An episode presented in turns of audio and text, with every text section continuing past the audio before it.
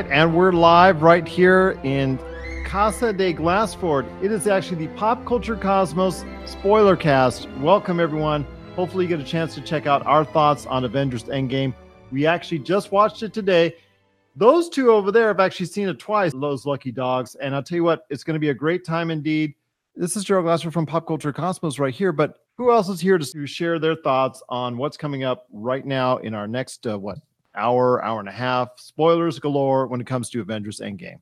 Josh is here also from uh, Pop Culture Cosmos, Humanican Media, and I'm joined by these three idiots over here. Go ahead. You're part of the three idiots. Yeah, no, that's what I said. Okay. My name is Chad, and I'm so happy to be here with everyone in lovely Nevada. Currently wearing my Vita Brace bracelet right now. And I uh, always love to wear this thing whenever I'm going to be spending lots of time typing, gaming, doing whatever. It kind of saves me from the cramps. Vita Brace, it's a great bracelet. win with it. We can, yeah, it helps you if you're going to be some- doing those those prolonged things. It's full of vitamin oils. It is 19.99. Yeah, use the code found in our show, and uh, you can go on their website, put it in, and get a $20 wristband, or you can put in buy one get one and get one for free with the purchase of a wristband. And also, I am a musician, and I, my music is called Hyper Schmidt. This is Justin. Going to talk about some Avengers, MCU, the future, stuff like that. Tony from Game Source, part of the Pop Culture Cosmos. Tony Stark. Talking about some uh, some Endgame stuff. Yeah, it's Jamie from Game Source, hanging out with Pop Culture Cosmos guys. Everybody's here. We're just hanging out. Gonna talk some Endgame. I don't know. Can I interrupt you guys real quick? Will you share with them the fact that you shared with us right when we got out of the theater today about your time frame of sleeping and how many and watching the Avengers? This is kind of interesting.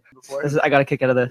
We, we we watched Endgame last night and went back this morning to watch it again. We've spent six hours watching Endgame and six hours sleeping, respectively, over the past twelve hours. Uh, you beat me on the sleeping, that's for sure. Because I didn't finish the show until what three thirty ish or whatnot. Nice. So, w- was it worth it, in your opinion, to lose that sleep for the movie? Oh yeah, Worth it. Yeah, Definitely. Hundred percent. I mean, come on, I went twice. It had to be worth it. So- Twice in in that like period of time, like it, and got two definitely worth sets. it. Right, Nice. right. I'm gonna have to think about where it lands on my list, but it's gonna end up very high. So it, I strongly recommend it. It's very good. I know a lot of people m- will have issues with it because the first maybe two thirds are not as action packed as they're used to seeing from the Marvel Cinematic Universe because it tries to tell a deeper narrative. And to those who've invested their time in the Marvel Cinematic Universe, there is a big payoff with it as far as where it goes and how they get to that point. But for Lots of those, feels. yeah, but for those that they're just jumping into it, they're gonna like, okay, where's all the battles? Yeah. yeah. Don't just jump into it. Guys, what'd you think? So we were discussing this on the way over here. I feel like the beginning of the movie was was a, a lot of buildup. It was cool to go back and see those those you know those things happen again, like the battle New, battle of New York and all that stuff. But it was just it it felt like it took too long to get there to me. But then the second half of the movie was just nonstop, and it was it was good. You know the whole thing with the battle scene, the the portals opening up, all the heroes coming out, like what what they make up what they lack in the the you know the beginning of the movie they more than make up for in the rest of it Yeah, I would have I would have liked to see like 20 minutes less of setup and 20 then put 20 into 20 more minutes of uh The actual the battle. actual ba- battle. yeah, I and, and I would have loved to see each of the characters highlight their abilities a little bit more. or maybe even just ten. maybe I- 10, even even 10. I would have been happy with even 7. A I would bargain. I would have shaved off certain points in time just a little bit, I Yeah. think, and I think you would have had the balance. Oh, sorry, balance. Sorry, Yeah. pardon the Thanos pun there. Uh, just right, I think. And also, also every time someone's cell phone would go off, I would try to snap them out of existence. usually. It would. yeah. Justin, what do you think, man? I actually didn't mind the the the build up. It made you. It, it was building. You could tell what it was doing. It was building up for the feels, with all the reminiscing over the past, you know, twenty years of uh, movie watching. But I just well, what I want to say is that a casual fan or someone that is not invested, let's say you're going on a date Yeah. and you go there and somebody who hasn't even No, there's like a million questions you have to ask. Yeah. yeah that that that first third half even almost bordering on the 60% mark is just since it's all narrative building and it's all exposition I could see them just going like, "This is slow. This is huh? I don't get this." But yeah. to Marvel, but to Marvel fans, it's all a lot of fa- fan service. I mean, in the I mean, for casual fans, I can see in the beginning, like there's a lot of "woe is me" in the very beginning of the movie, mm-hmm. and yeah, yeah, yeah, with- And- and you dr- had right, rightly so. But Yeah. for a casual fan, they, I mean, Oh, they don't, sure. they don't know what's been going mm-hmm. on. I was gonna say it felt like there was less character development in this and more development uh, for the story. Like Yeah. no single character was really developed much. It was more just getting them from point A to point B. Yeah. Wh- wh- they- they- you're you're you're working with a 20 years of established characters. Uh, but you did there was there was uh Barton. You saw what happened to him, his evolution. you- Uh, s- the Hulk's the Hulk's whatever his thing was. That was because he didn't get his own standalone and won't. So they had to build it in where they could. Yeah, that's right. Yeah. And it would have been better than just to him explaining it at a diner. I think that would probably. He said he trapped trapped yeah. himself in a in a gamma room for uh Yeah, 18 I weeks would or have something liked like to have that. seen Yeah, that yeah. a little- instead of the the diner talk. I think that would have probably sufficed a little bit better. yeah. Him maybe being so troubled by what was going on, coming to that point where you know what, I'm just going to lock myself in a room. And you know you see the results of that as opposed to him, like I said, just going for selfies with kids at a diner and trying an au- and, sure. and an awkward moment with uh, Ant Man created from it. So you know, Right, right. It's just going for laughs and, and yeah. that I mean, it shouldn't- worked, but you know, it was just it just it- Do you do you feel like we kind of lost the Hulk as a character though and got Banner. Banner instead? He's not the Hulk that we want, but he's the Hulk that we deserve. Asked for, but he's the Hulk we got. No? I think too, like I said, a lot of it balances back on the fact that they, he didn't get his own origin story, basically the way it should have, the way they wanted. Yeah. But at the same time, is this the right mixture of Banner and Hulk that we wanted to see? It's the balanced version. We did get a little bit of it in like the return to the Battle of New York stuff, but Yeah. like you you miss that like the the comedy of it, just Mhm. having like this big old frustrated Hulk running around. I liked the Hulk from uh Thor Ragnarok where he was still the Hulk, but he had lines Yes. as the Hulk. Yes. Yeah. When him like him and Thor having those arguments. I mean, Like to me, even then, he came off as more the intelligent Hulk that we know from like you know the storylines that we all know, Yeah. as opposed to this one. And Yeah. that's what they were trying to do with this one, but it it just didn't come off right. Well, let's break it down as far as the first part when it comes to the opening part where you're you know you actually start off just real suddenly right after the trailers. It just hits you right there, right on the Barton I asked- farm. Is it, has it started? I leaned Exactly. over and. I would have liked to fade in personally. I thought that would have been better instead of just like a hard, That hard a you know, real hard open. just a hard shot. Um, and I would have liked a little bit more motion from from Clint. You know, once he realized it, you know, or or let allowed him to have more emotion, than ju- more time. Just even another thirty seconds to give him time to just really be devastated, and you see that devastation, so you could so you could feel more for what he does after that. I'm sure there is that. It's just edited out of the movie, and plus that's not a that's not a kid friendly scene. Do you think they Right. should have let him see his family disintegrate instead of just making like he turned his back and all of a sudden they're all gone? Um, Um, I thought it was. Cre- I thought it was a, a creative way to do it. Well, because look at the the scene with Spider Man, right, Right. in Infinity War. I don't feel so well, Mister Stark, and he Well, yeah, they, disintegrates. they, they never show That was a- disintegrating in any of the movies. no, but that was a that was a powerful moment for me. But dynamically speaking, to like to give someone that dessert of a level of emotion at the he- beginning of the movie, I and think he- would like I see why they wouldn't in the beginning. I, I get what you're saying, but You realize when he does that, the Russo's doing it to his own daughter. One of the, it's one of the Russo's daughters. oh, that's the girl. Yeah. Oh. but the the change from because in the comic books he turns into Ronin because you know Hydra kills his family, but in this he's his family disintegrates. He goes, I'm going to just go out and murder a bunch of people. So it it, se- it seems like the change was so drastic that it would have been more believable to me if they showed him like seeing his family disintegrate. And I, I, I as you, I'm thinking about it as we're talking about, I've, I've tended to agree because it now the more I talk about it, the more flaws, however slight they are, they seem to poke out a little bit more, which is hard for something that should be so detailed for a three hour movie. It has a lot of details that probably should have been put in there, but got left out. I'm not saying it should have been a four hour movie, but like Yeah. you said, shave it or you keep it the three hours Yeah. because it didn't. I I- you know as far as the pacing, it didn't feel bad to me as far as the three hour. I you know No. I don't I didn't mind being in the Even in the three hours. beginning. Yeah, Yeah. Mm-hmm. it's just that the way you allot the three hours to each of those scenes, I think could have been better structured Yeah. and better paced. And with that, would have probably come out of it, even with more casual fans. And again, I'm going back to casual fans, and I'm also going back to people just watching it for the first, you know, first time they're stepping the Marvel universe and whatnot, because that makes the bulk of your money, not just the hardcores. The hardcores only give you so much of the money. It's when you connect with a larger audience that that's when you really gain success. and those people they will be able to connect more if they just uh, done some little tweaks here and there to each too too many of those scenes. But you know we're go ahead. You, you're saying. Could though, like you were saying, you know, so they're going for the casual fan base, but could couldn't that have been a backfire as well? Because your casual fan base coming in at this point in the juncture of everything, where do they go after that? but, but They see this amazing movie they don't know anything about before it, It's not a good access point. so they have nowhere to go after. but you have to you know just by the sheer numbers it's going to do there are going to be some people seeing this for the first time Oh, or people who have seen a limited number of the Marvel Cinematic Universe movie because there will be no more movies successful than this one. It's Yeah. so before this airs, it will already be over a billion dollars. So yeah, it's just coming to the point where they they also have to go ahead and make sure that they have that universe at least started, and I think they did a little bit of that as far as the the you know the characters that they actually kept alive Yeah. and that the uh, ones that they actually killed Yeah. off. Although there is some questions uh, that you know Jamie and Tony and I were talking about when in regards to that. But go any parts in the beginning that you really uh, you know, and then also led into uh, Tony Stark.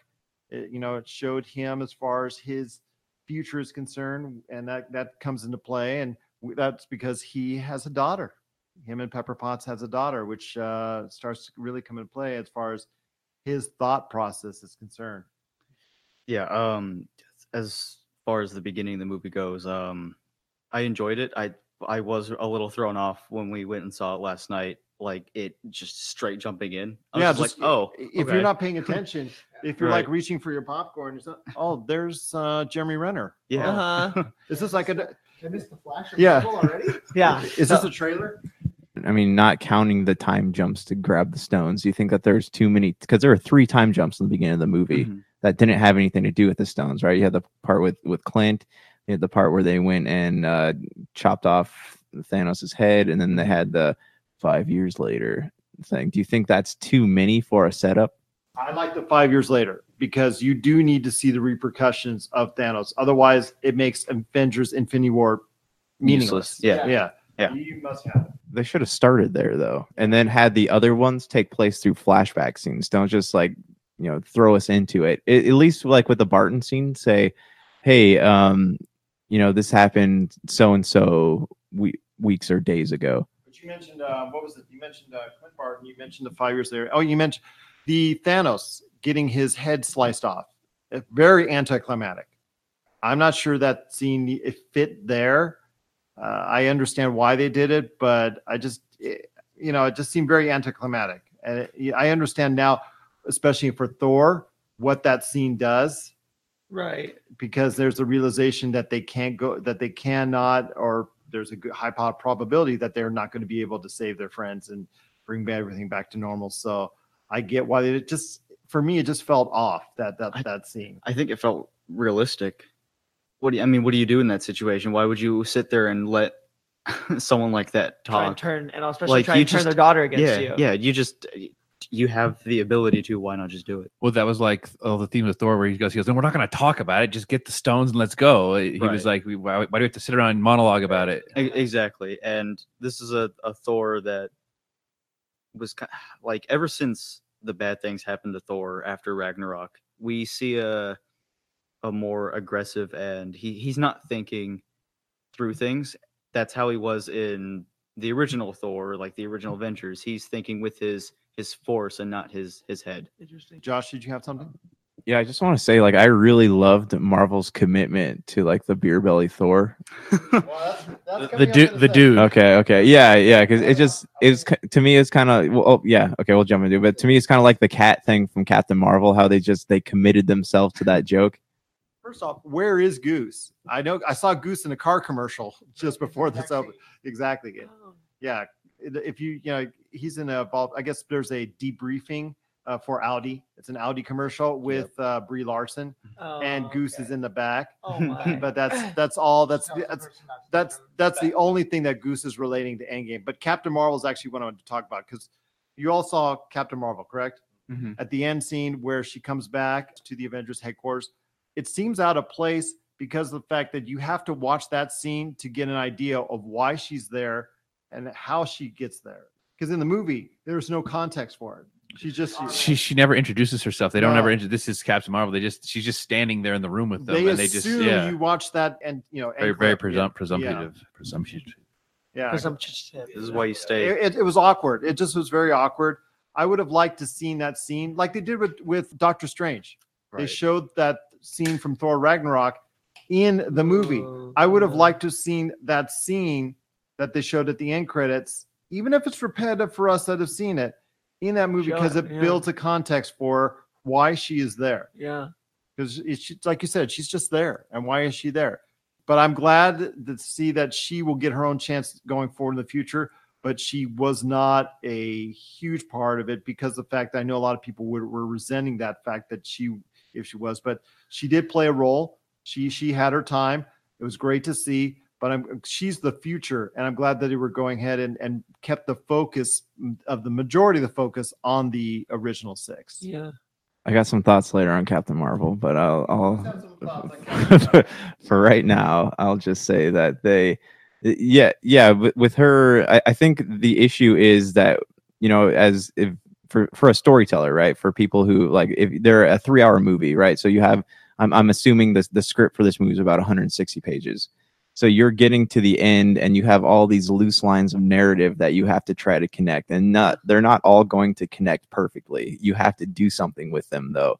And you know, if you can even get away with making something that that is this the tiniest bit cohesive, then it's you know, it's something you got to do because obviously with a movie like this you don't have time to you know further develop characters because I would probably take another 10 pages which are another 10 to 15 minutes of the movie. But I will say that I think you needed to see the ramifications, and anybody who thought, "Oh, it's too slow" or, or it, it's it's out of place, then it makes, like I said, Avengers: Infinity War meaningless. Yeah. So you need to see the decimation, what happened to it, because Earth is not going to be a happy place during something like that. Yeah. So I want to go back on the. I mean, if half of this table's gone, you know, the, you know, we're not going to be a happy table. It's not going to be a That's happy true. podcast. So I want to go back on the Captain Marvel you were talking about. I feel like that scene was set up. You just didn't think about it. Go back before that. Go back to Infinity War and think about the scene where you see the pager hit the ground. It was implied then. It was set up then. Oh, okay. Yeah, but it's But that was an ending scene too. they don't, they don't tell you. That was a Casual stu- fan. Who the hell is she? That- all you know is a symbol and a lady. I get that part. A casual fan would have no idea. You will have had to see Infinity War. Captain Right. Marvel. You will have to see we need to i don't think that this is not an, a good access point for new marvel fans so I, I think it's not really good to make the assumption that there's going to be new fans jumping in on this one And I feel without like if a new fan does jump in, they need to see go backwards. yeah and watch see infinity war it's on netflix yeah but i mean this is not going to be Yeah. somebody's first marvel film Yeah. right? you know, history of the Marvel Cinematic Universe in 20 minutes. There you go. Good enough. Exactly. Seriously. But uh, you know, we we talked about what we thought of the early parts of it, and as it progresses, you see, like I said, the decimation. What happens? I also kind of had a little bit of an issue with Scott Lang's character because of him getting out of the quantum realm based off of a mouse or rat, excuse me. So rat basically freed him up after five years, which he said equates to five hours, but you saw nothing of where he was at beforehand, or you know, because basically also ha- you also uh, have to see all the films, including the uh, I want to say uh, you know not as widely seen Ant Man movies because they do devote a lot of time and homage to the films. I've told you before on our show that Marvel loves Ant Man.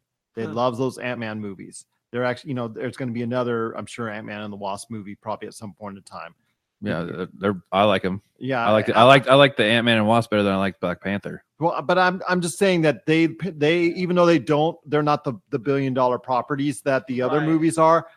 They pay they in Marvel they're very much beloved. I can see it because in fact they devoted the time heist and also the fact that you heard throughout the period of while Captain America and Tony, who go back in time to 1970, what music do you hear? Ant Man's music. Yeah. Oh, Oh, really? yeah, yeah, Yeah, if you pay attention. And the to it. young Sheen. Exactly. So they Oh, so they uh, you can tell Marvel Studios has a great affinity Huh. for Ant-Man. Is it Paul Rudd or the Ant-Man? Just the Ant-Man as a whole, just the idea, the concept Ant-Man the Wasp. Even if a lot of people as much don't like it or didn't go see it, Huh. it doesn't matter because they're actually going to go ahead and make sure it's blended in. And I thought that was cool that Yeah. you know even though it's the smaller of the films that they devoted as much time to it as or homages to it as Thor, True. which is a bigger property. I, I you know I don't I don't think that it's unbelievable that a mouse would let Ant Man out of the quantum realm. I I wish It was rat. R- rat but because at the same time look at we're talking about you know convenience here captain anytime that the avengers were in trouble in this movie captain marvel shows up out of nowhere and then she's just gone you know it's it's, it's she's like the uh what were those old cartoons where the spider-man just randomly shows up when someone's falling out of a building or something Everybody gets Everybody one. gets yeah one. everybody gets one She's the magic box. right right but um i they i would have liked to see them explore the quantum realm a little bit more because they kind of built that up to be something really interesting and special in ant-man and wasp yeah and just yeah Yeah.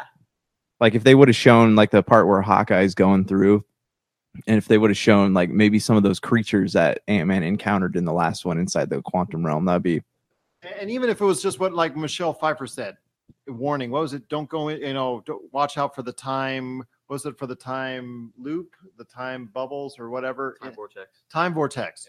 Okay, that's what they actually go through, correct? As far as in when they're in the quantum realm, or okay.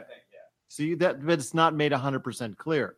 So, and he hmm. never mentions it in his long diatribe, Paul Rudd trying to explain whatnot. If he said, okay, this is what uh, Hope's mom said to me, yada, yada, yada, time, for- he just suddenly knows everything or suddenly has a good idea what to do as on how to go about it. When he's portrayed as a not a smart guy Yeah. in the Ant Man and the Wasp. You got to because like especially in the Ant Man and the Wasp, he's not portrayed as a someone that's you know as intelligent as as the Van, Van Dynes or Hank Pym. Yeah. So Yeah. he you know suddenly he gains all this you know wisdom when he's sitting there. What he said for was for five hours. Yeah, but he does ha- he does hang out with the Pyms a lot, and they're pretty smart. Oh, not that's true, but I'm just saying that he could have, in his explanation to Tony or to Captain or to Black Widow, elaborated more on how he has come to know, know this knowledge or how he come to Mhm. gain this knowledge and, and why. He- Do you think that Marvel dropped the ball in the last in Ant Man and Wasp and didn't explain it enough to set up this movie? I th- I, oh, sorry, hold on real quick. I think that Ant Man's knowledge comes from experience, whereas everyone else in those movies, their knowledge comes from from knowledge. You know, they don't have. He's been in it, whereas they they make theories about it. Yeah, but just because you're standing in a football stadium doesn't mean you're a pro football player. You are a pro fan. But it doesn't mean because he couldn't explain in technical terms what why his idea would work, and I think that So he came that, up with that in five hours. that fit okay. Well, he didn't. He, he should have remembered the, the part where saying, "Hey, look, this is what eh, okay. If you don't believe me, this information comes from Hank Pym and Janet Van Dyne." Yeah.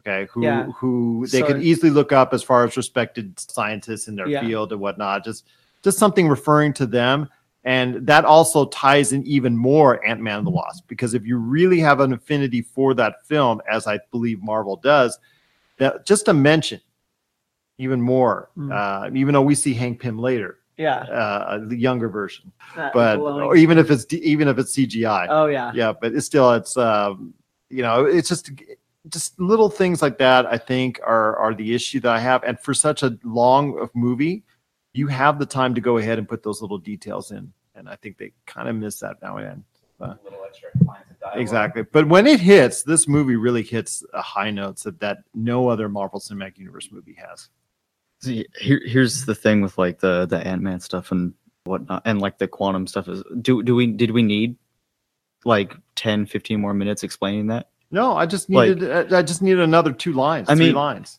Because Did you need the two lines though, based off of the end credit scene in Ant Man and the Wasp? i think a It lot was of people, implied that they did that, and he was stuck. yeah but So you know- that just left us wondering how he was going to get out. Ant Man and the Wasp and Ant Man are two of the lower successful movies Of in the Marvel. course. So not as many people watch it. So you need that type of expectation. At You that could- point, it's on the person. Though. You could kind of uh, make the similarities to where you know how did you get out? Yeah, how are you gonna get out of the quantum realm? It was just a rat. How did Nick Fury Nick Fury lose his eye? A cat scratched him. Right. What you could have been a could have been a cool option. Don't a cool get me, don't get me could have been a cool Don't get me started opportunity, on and you dropped the ball. Somebody Yeah. took his eye or whatever. one of no, one of the you know one of the biggest badasses around, and he gets his eye taken out. You know, That's like that's the Yeah. irony. yeah. Irony. Oh, I just- I think in terms of like um of of Scott like explaining this to him, does he need to? These guys have these people. Could you imagine Black Widow trying to explain quantum physics? Well, I like someone? how they tried to explain it using movie references. that was- like how everybody that was else would try to do it. But- yeah, But, like, these people have have fought literal aliens. Do you think they're gonna have any sense of? Well, they did have some sense of doubt, but like like oh, it- that doesn't make any sense with Earth physics. like just it it happened. That Wow, that's a thing. yeah. You know, it's it's not like it's completely doubtable because they've done things in a similar sense. Yeah. Not not exactly. You know, and, let's talk about before. Black Widow for a second here, because I'm not talking about what hap- ultimately happens to her character yet, because we'll save that for a little bit. But her development as a character, and her and and Hawkeye getting a quite a bit of time in the first third to forty percent of the film. I think it was very good because the fact that they have not had their own chance to you know, have something of their own. So I, I was really respecting the fact that hmm. they were given a, a ton of time at the first part of the film. I think that was brilliant. Well, they had set it up because they had always said, like, you know, during the last Avengers, like, where was, where was Hawkeye? Last couple movies, I think they said, Yeah. where, where's Hawkeye been the whole time? Or I think they did the same thing with Ant Man a little bit. I think they were Yeah, you know, they both went on a. their own, their own, journey, their own, their own. They got the thing, little yeah. ankle Yeah, they were on their and- house arrest Yeah, and stuff. exactly. Yeah. Yeah, that that was not like the the whole thing with the ankle bracelets. Like it would have been Because they broke out of a prison. Yeah, in Civil War, Yeah. that's, Oh, that, that's and then they weren't there for yeah. they weren't there for Infinity War. Yes, and I, I understand that they I understand that they made a deal with the feds, but does the feds really make a deal like that if you just break out of a prison? If you have It, it depends if you have. Well, they don't. But they don't. They're both regular people. Yeah, yeah, true. Yeah, so that was kind of weird. How it, it- that's another. I mean, mean, that's wasn't- something for another day. Well, Barton worked for the government. Was yeah, wasn't Yeah. the whole like premise of like it's Civil War? Like they were on the side of But remember, they were in know. that maximum security prison for a reason, and they got busted out by Cap, and suddenly Mm-hmm. they're okay to be out and about in the world, even if it got an ankle bracelet. Why not just put them back in security prison? because But I'm going off on the plot tangent there for, for another movie. That got destroyed in the earthquake that was under the Yeah. ocean that we don't handle. Yeah, there you go. fair enough. Fair enough. All right, but yeah, I, I, I'm really in love with the fact that they had a chance to go ahead. Both of them shine. I think there are characters who always been great supporting, especially uh, Scarlett Johansson and what she's done. She's been a she's been a real key to what's gone on in the Marvel Cinematic Universe. Excellent, uh, you know, as far as in, in the Winter Soldier and Civil War, and she's been that person that all these other main characters, especially Cap, has bounced off of now for for a long time. And it's it was nice to see her take a leadership standpoint as far as trying to, you know, when Cap was trying to go through therapy and talking about his issues and whatnot, that she was still trying to find some way to go ahead and and keep Yeah. to keep everything going in the universe. So Mhm. she was keeping the team together and whatnot. So I, I really like that. I think she's had a good uh, story arc throughout the MCU as a whole. Even if she hasn't gotten, uh, she didn't get her own movie. I think she's it, they have she's one had coming good out. Character development over. I mean, she was she was in. uh She was a, had a huge part in Civil in uh, Winter Soldier. yeah, ex- exactly. So I, She'll get her own movie. yeah, yeah, I it's probably gonna be a it- prequel for you yeah, it'll be in the reasons. past. I I Yeah. I don't like the way that they killed her though. Like I feel like Oh. after everything that she's been through, what It's already out. Spoiler. spoilers? So what is it called? The spoiler cast? Are we not spoiling the movie? But I'll tell. Okay, so I, I think that after everything that she's been through, like that was she should have seen the final battle before she died. But again, that comes back to the Soul Stone. You're listening to the Pop Culture Cosmos. Looking for an edge the next time you take on your favorite video game? Then check out Vitabrace High Performance Gamer Wristbands. Packed with the power of fruit seed oil, Vitabrace is clinically proven to help improve performance, giving you a better gaming experience. Head to miraclefruitoil.com and use the promo code MEDIA10 to get $10 off your VitaBrace purchase.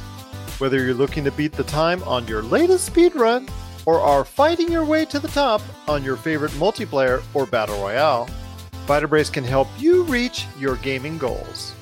Buy VitaBrace today at miraclefruitoil.com. That's miraclefruitoil.com. VitaBrace. Win with it. Someone who writes quite a bit. it- Let me ask you this, Josh. Okay, let's let's go into context here. If you haven't seen it, and I don't know if you haven't seen it, I don't know why you're actually listening to this, but okay, spoilers. There's a point where they go back to what's the planet again? Vormir. Vormir, and they meet up with the Red Skull, who's not played by the original Red Skull, oh. who is played by Aaron of The Walking Dead, but you know that's another issue entirely. Who's actually pretty good. He does a pretty good impersonation of him. They have to make a choice, and you know it's Hawkeye and Black Widow who love each other as you know that friendship, love, and all that. They fight to see who could go ahead and toss themselves off the cliff, and uh, unfortunately, after a little battle, it was Black Widow. I know a lot of people will probably say, "Oh, it should have been Hawkeye. Should have been Hawkeye," because Hawkeye is the least popular of any of the Avengers. But that was the brilliance of it is with her line at the end before it happens is kind of symbolic as to the whole MCU franchise. Yeah, I agree. I agree. I mean, I think it was a good choice. Just the fact that because everybody thought Hawkeye was going to be Yeah. the one that was. Well, wow, how, how spoiler do you want to get right now? it's a spoiler all cast, right, man. fine. So she says you have to let me go. That's kind of to the fans that you have to let these characters go because it has to end. Yeah. Right. Yeah, uh, until it doesn't end next year for her as a Right, right. but yeah, I think it was. Uh, I, I I think even though my you know a lot of people be sad to you know for what happened, I think it was was a good call. Because like I said, Hawkeye would have been the easy call to make. Yeah, it was- Yeah. it was an easy call. Yeah, He uh, just lo- he lost his whole family. yeah. What was that? What would he have to lose, really? and and again, it comes to the you know who's more popular or whatnot. And Black Widow, who's done so much for advancing you know the female perception in superhero movies since she came out in Iron Man two, and you know has done so much in regards to that. Her you know her agreeing to do it because I'm sure they ran it by her and just did she just didn't buy and say you know what okay don't kill me off. You know, Yeah. she could have she could I bet she could have had enough weight and pull where she could have said you know what uh you know uh, I, I don't want to die. Well, I like how she was so integral throughout the pretty much the last like several like major movies since Yeah. since Winter Soldier. Really, Mhm. how everybody always bags on her because you know everybody has these powers and she's there with her little gauntlets and her guns, but yet she's the one in the end holding everything together. What if there's a plot twist, right? And it turns out that all this time in the MCU, she's been a Red Skull super fan. Turns out that she loves Red Skull most, and then she kicks him off the cliff, and boom, Soul Stone. Whoa. Right? Plot twist. Marvel's, Scully. Marvel's calling you. Line two. Josh has his tin hat on. He said, "Don't The call us, limo's we'll call coming. you." but yeah, I mean, like I said, it, it was probably for the best that that she of the two probably you know took the fall on that, and I just think it was uh, a, you know a decent way to go because you have to make that commitment and sacrifice for the Soul Stone. And uh, at that point in time, if you're going to send those two of the team members, there was really no better members. Yeah, there was no better fit for that. I, I think Other was- than, other than let's say you say uh, Pepper Potts and Tony Stark, Oh, and Tony Stark offs himself, and but then what does that do to set up the rest of the movie? I think it was nice to have a. Obviously, it's not nice, but for in a story perspective, nice to have a death that seemed like It's it- meaning permanent. that has meaning. Yeah, because the people that got dusted in Infinity War, we we knew they were coming back. We didn't know how, but people like that timeline's Loki, Gamora, oh, and now Black Widow. Well, yeah, Loki is still dead, except on Uh, Disney Plus. Are you sure? He got away. Oh, that's right. That's right. But- yeah, that's right. In the uh, in the timeline, yes. That's still yes. a different timeline, Loki, though. Yeah. At, at the end and, of the and, day, and it's a different timeline, Gamora, You were- right? who uh, I guess uh, has to re fall in love again with Peter Quill in Guardians of the Galaxy Volume Three. Who we still haven't. We we didn't never saw after the battle. We But she wasn't on the ship either. yeah. That, no, well, she's that's not why coming was back. You can't thing. come back after that. She's busy. She's too busy clear. making avatars. They no, they made it clear you cannot come back after your soul stone. Well, yeah, but we have the new Gamora now. That's that was Right, the thing. right, right, right. right. We we didn't see her after she need Star Lord and Heimdall's. Uh, I know. Yeah, Ho- that, yeah he, He- he has yeah. permanent. Yeah. So I, I I think it's good that we we're having those permanent deaths in this fantasy world where deaths a lot of the times don't mean a lot. So I think it's it's good from a story perspective moving Yeah. forward. Yeah. Otherwise, this movie would just feel like it was worthless, like nothing actually happened over this over the course of these years. So would you say that up until this point, there's kind of been a lack of consequences in the Marvel universe? I would say in cinema, I mean, well, until unless you want to get into it, until Game of Thrones came along, uh, you kind of knew the bad guy was always going to win the, or the bad guy was going to lose, the good guy was always going to win. In most movies, like you don't walk into a Die Hard movie going, "I bet he's going to lose this time." You never know, man.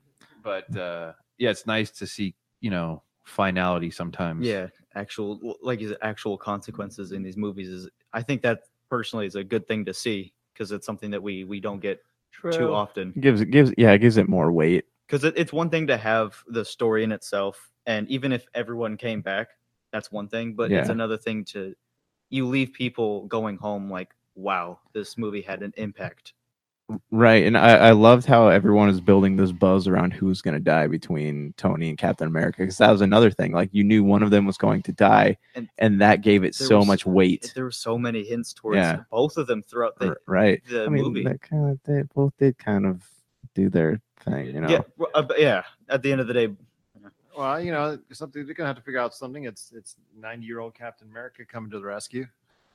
Literally, you didn't like that. Okay, we'll we'll touch on that near the end. When it comes to what we saw in the middle stages of the film, uh, we started to see now that they had an idea possibly where to go. Uh, they approached Tony Stark, who had his new life. He had his wife, Pepper Potts. He had his kid, who you know he was obviously worried about and that you know obviously worried about in fact that he had, he thought he would have to make a choice between once he realized it's a possibility whether or not okay i want to save everybody else and then my own kid you know gets erased in the timeline.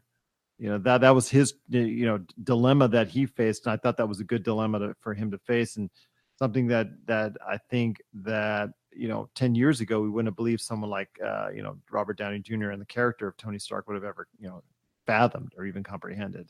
So that that was good. But as as it went on and they started to go ahead and you see the plan forming and whatnot um, how did you like the fact that uh, or how did you like the the premise and the way that they you know um, i guess unfolded as far as thanos becoming aware of their the plan that was going on because uh, he he became aware of the plan uh, based off of a uh, the original 2014 version of Nebula, getting the same images from the future Nebula that was in the same timeline. So I mean, it's easier it's easier viewed than actually explaining it. But did you like that explanation on how Thanos became aware of their plan? It's like when two phones sync up to the same device. Yeah, exactly. Yeah, uh, I thought it was clever.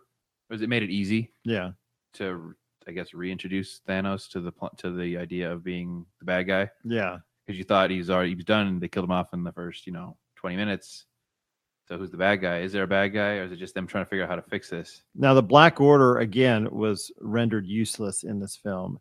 Uh, they were rendered almost useless in the Infinity War, but this time they were rendered extremely useless in this film.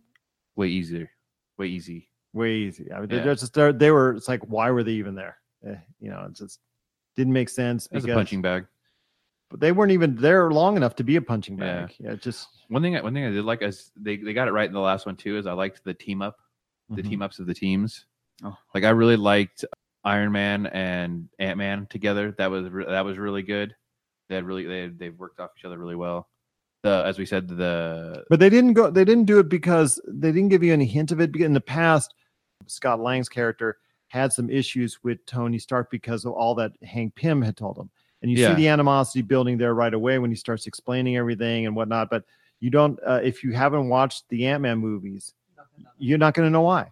You're not going to know why. So it's it just like I said, a couple lines more of exposition would have would have helped. Uh, you know, anybody that's that's not as familiar to watch it. but So- it is a perfect reason why you you can't you can't jump into this movie someone 10 years from now will Yep. not be able to buy endgame from the five dollar bin and be like wow i really enjoyed this movie as a single movie But if this movie is going to get anywhere close to what Avatar has done, or even three billion dollars, you're going to have a lot of people seeing this for the very first time as Yeah. far as their initial entry, whether you like it or not. And a movie, you know, I think the one of the things that you want to say when, is, and one, that's one of the things I'm contemplating in my head on where it will fall in my Marvel Cinematic Universe list is how does it set up the rest of the movies? Is it a great payoff for everything that you've watched in the 22 movies?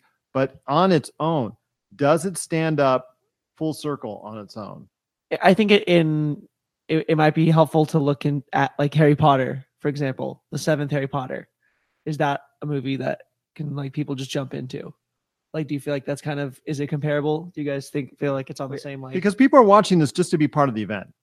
I mean, because of just how big it is? yeah, if you're watching this just to be part of the event, then you you probably know that you need to see the other part of the event. And if you're watching this to watch it, Don't watch I, it. I, I mean, I'm not saying don't watch I know. it, but I'm it, not like, either. um, give me your ticket. I'll watch it Yeah, for you. Or it's watch a catch up why- video on YouTube why- quick. I'm sure they have them. Many. I know there's going to be a lot of people that are, are going to go see this movie just to see it, but at the same time, don't expect to know everything about a movie that has the word end in it. You're seeing the end of a story that you haven't been a part of. I wouldn't even. It's, it's that, but it's also the fact that if you think about how Gerald was saying, like you know, the casual fans won't get this, the casual fans won't fully get that. But at the same time, if you think about it, the movie was never meant for the casual fan. This was a straight love letter to all the fans of the other 20 movies that they wanted to give everyone Right. that payoff That- for yeah. it, this movie was never meant for anyone to just go "Ah, i'm just gonna go watch this movie right now because it's the big thing to go do Well, they are going to do that, and and e- either either way, Disney succeeded because they still have your money. exactly it's- it's exactly either way at the end of like- the day they got what they wanted Right. whether or not you come out of there knowing what you saw or anything like that I think that's on a that's that's on you as a person. Yeah. That's Yeah. a person by person that's a choice if you make that choice to go in there and never saw any of the other movies then don't complain when you have no idea what's going on Yeah, true. and they definitely gave people enough time with this too because they, they shot these movies back to back. This movie has probably been ready to go for a while now. I- In terms of just Mm, well, not editing because they were editing it up to the very last moment they had to ship it out. Yeah, they actually had several interviews. Oh, yeah. probably. I was actually uh, watching a lot of their interviews that they would have, and they just literally would tell you, "Yeah, we just got out of the editing room, and as soon as we're done with this interview, we're going to go back Oh because yeah, because they they wanted to tweak it. You know, I, I- like you said, the majority is probably was already done, but they wanted to tweak it, whether it's CGI or whatever, just type of you know to their satisfaction, just to the very point where they could go ahead and ship it out. I would then- love and then get pirated from there. I would love to see the iterations that they were making up into those last minutes. That'd be kind of fun to go back and get to see those. There's got to be a lot of deleted scenes. Now they're saying that there's not, Yeah. Really? But when you have scenes in the trailers that are not in the movie, exactly like the But, same uh, with black widow shooting at the target that never happened Don't the the Russo brothers film those on purpose though? I read. Yeah, they did that with yes uh, Infinity, Infinity War, as well, yeah. which I think is a good thing because yeah, for sure. Tra- I hate when trailers show all the good stuff. ninety percent of of the things that we saw in all of the trailers that they released were in the first 15, 20 minutes of the movie. No, it's not even that. I read something last night before we even went to go see the movie, and they were saying that the trailers that we all saw were intentionally nothing that would spoil or even Give, remotely eh, give right. they did a good job of, movie. of Like, you know, concealing it. and that, yeah, I, I will compliment like them on it. Yeah. that you see where you see all usually this action, all doesn't this happen. hype, and then you go see the movie, and that's like ten minutes of the movie, and the rest of it just sucks. Yeah. they didn't do that, and and If you go back and watch those trailers now, after seeing the movie, you'll know which parts of those those are from because a lot of people when they saw uh, Tony walking with the the big group in, when they're in the the quantum suits, they're like, "Oh, that's that's got to be fake. He's probably dead already, or something like Yeah. that." Or when they when they first see the Milano, or what is it? Not the Milano because they used a different ship. Um, what's the other? Oh, Benatar. They the Benatar. 80s references. Uh, so right, yep, Pat. Al- Alyssa Milano and Pat Benatar. Uh, you know, you got to know your 80s history. But anyways, uh, when they first see the Benatar and they're coming out the Avengers facility to to see, you know, who, the, who Mhm. that is, that's actually the same shot there. Everybody was saying, okay, why is there a gap between Mark Ruffalo and Don Cheadle? They Mhm. edited them and yeah, the, oh, there's got to be edited. Some edited some. out. No, there we didn't. They were just spaced apart like that. It freaked everybody out. They, they were messing with people the whole way through, Funny. even in scenes that they actually left into. Uh, you know that they, they put in the trailer, but that was le- the left guy in who's the blocking was like, whoop. Yeah, they, they didn't show Hulk walking in that uh the suit scene either. They didn't show Yeah. Hulk or Thor. because I think with. Thor, But it, you know, way it would look like it looked like there was. Right. it, I think it was intentional with Thor because if you would have seen Thor True. in that part in the trailer, it would have ruined a good portion Yeah, of the movie. I movie. mean, everything that every promotional item, including like pop figures, or if you look at the, the shirts, they all show Infinity War Thor. They don't show our beer belly Thor. And, and that's something I want to touch on during the course of the film when they first meet up Thor five years later in New Asgard. It's in Iceland. Okay, yeah, that's right. we got to reenact one of that scene. New New Asgard, uh, New Asgard in Iceland, and they meet up with him. Valkyrie looked like she was heading the town already, and she's taking a, a its lead. And that's funny because Tessa Thompson is from Los Angeles, so she has a British voice. But yet, in coming up in Men Men in Black International, she has her normal voice. Oh, funny. yeah, uh, playing alongside Chris Hemsworth in both movies. Yeah. Oh, that's Yeah. yeah, right. Yeah, so that's that's what's it's trippy to me just to see, you know, why does she have a British voice in the first place? Yeah, so uh, but be that as it may, uh, they meet they Hulk and Ro- Ro- exactly Sounds Hulk cool. Hulk and Rocket. Um, they they look for Thor. They finally found Thor, devastated. Five years later, and like you guys said, and what was pointed out by so astutely by Tony, and those are little writing things that I love so much that even though the Russos and the McFeely and the writers, they're not the actual original writers of Iron Man, that they still, in both the Infinity War and here, still kept the flavor and the dialogue style of those same characters Mm. as they were in their own movies. And Mhm. that's something I appreciate. The little snide remarks, like when he calls Thor Lebowski.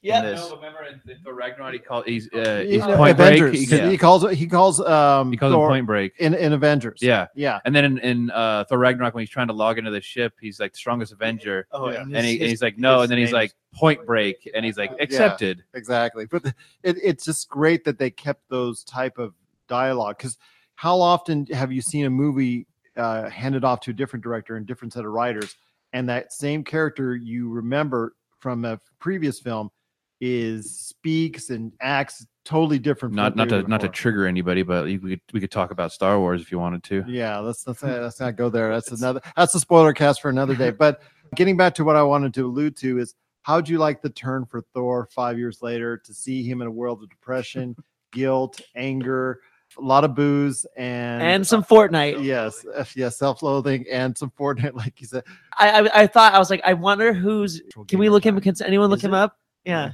so was it anyways NoobMaster. but what- 69? there's something. Yeah, something like that. I think it's like. what did you guys think of that as far as his transformation in such a negative fashion i loved it I, loved I thought it was great. I thought it was brilliant that he Yeah. looked like the Big Lebowski. I thought that was hilarious. That's exactly what I saw, saw- thought of when I saw him, and I'm I'm glad that they And tony pointed it out and Tony pointed it out. I'm glad that they kept the kept it throughout the whole movie, like Josh said.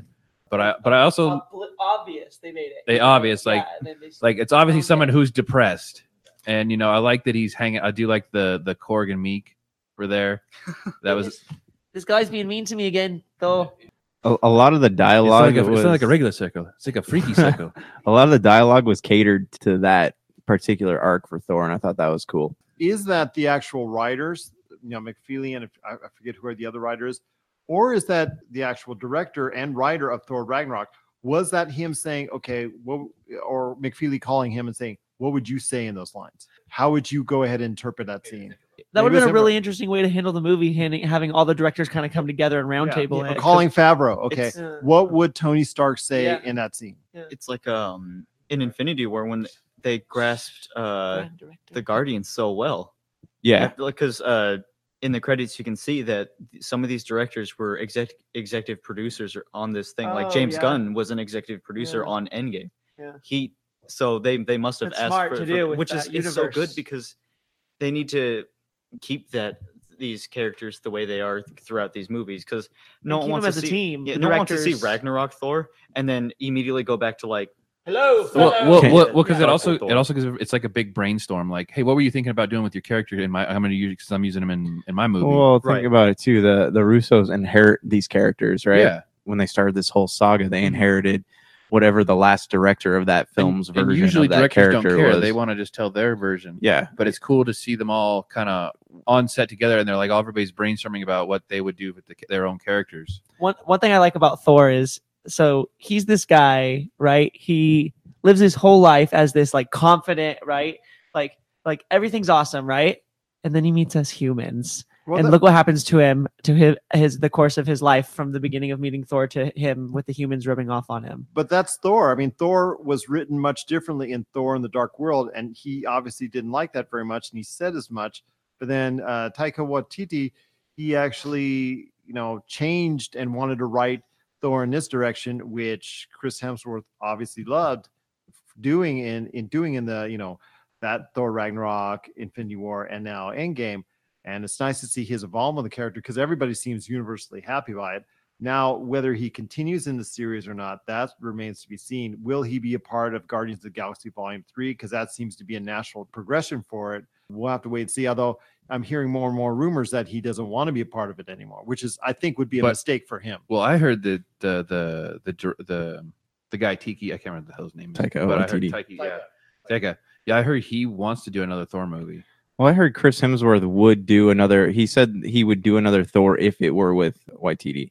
Oh, you enjoy working with him a lot? Yeah, it's hard for for that character because Thor is a very dark character in the comic books. He has, you know, even the uh the rebuilding of Asgard, right in New Mexico, like that was a very dark story arc because he comes back to life after the Civil War happened, and he finds out Tony built a fake version of him, and they have this big old duel in the desert. Really?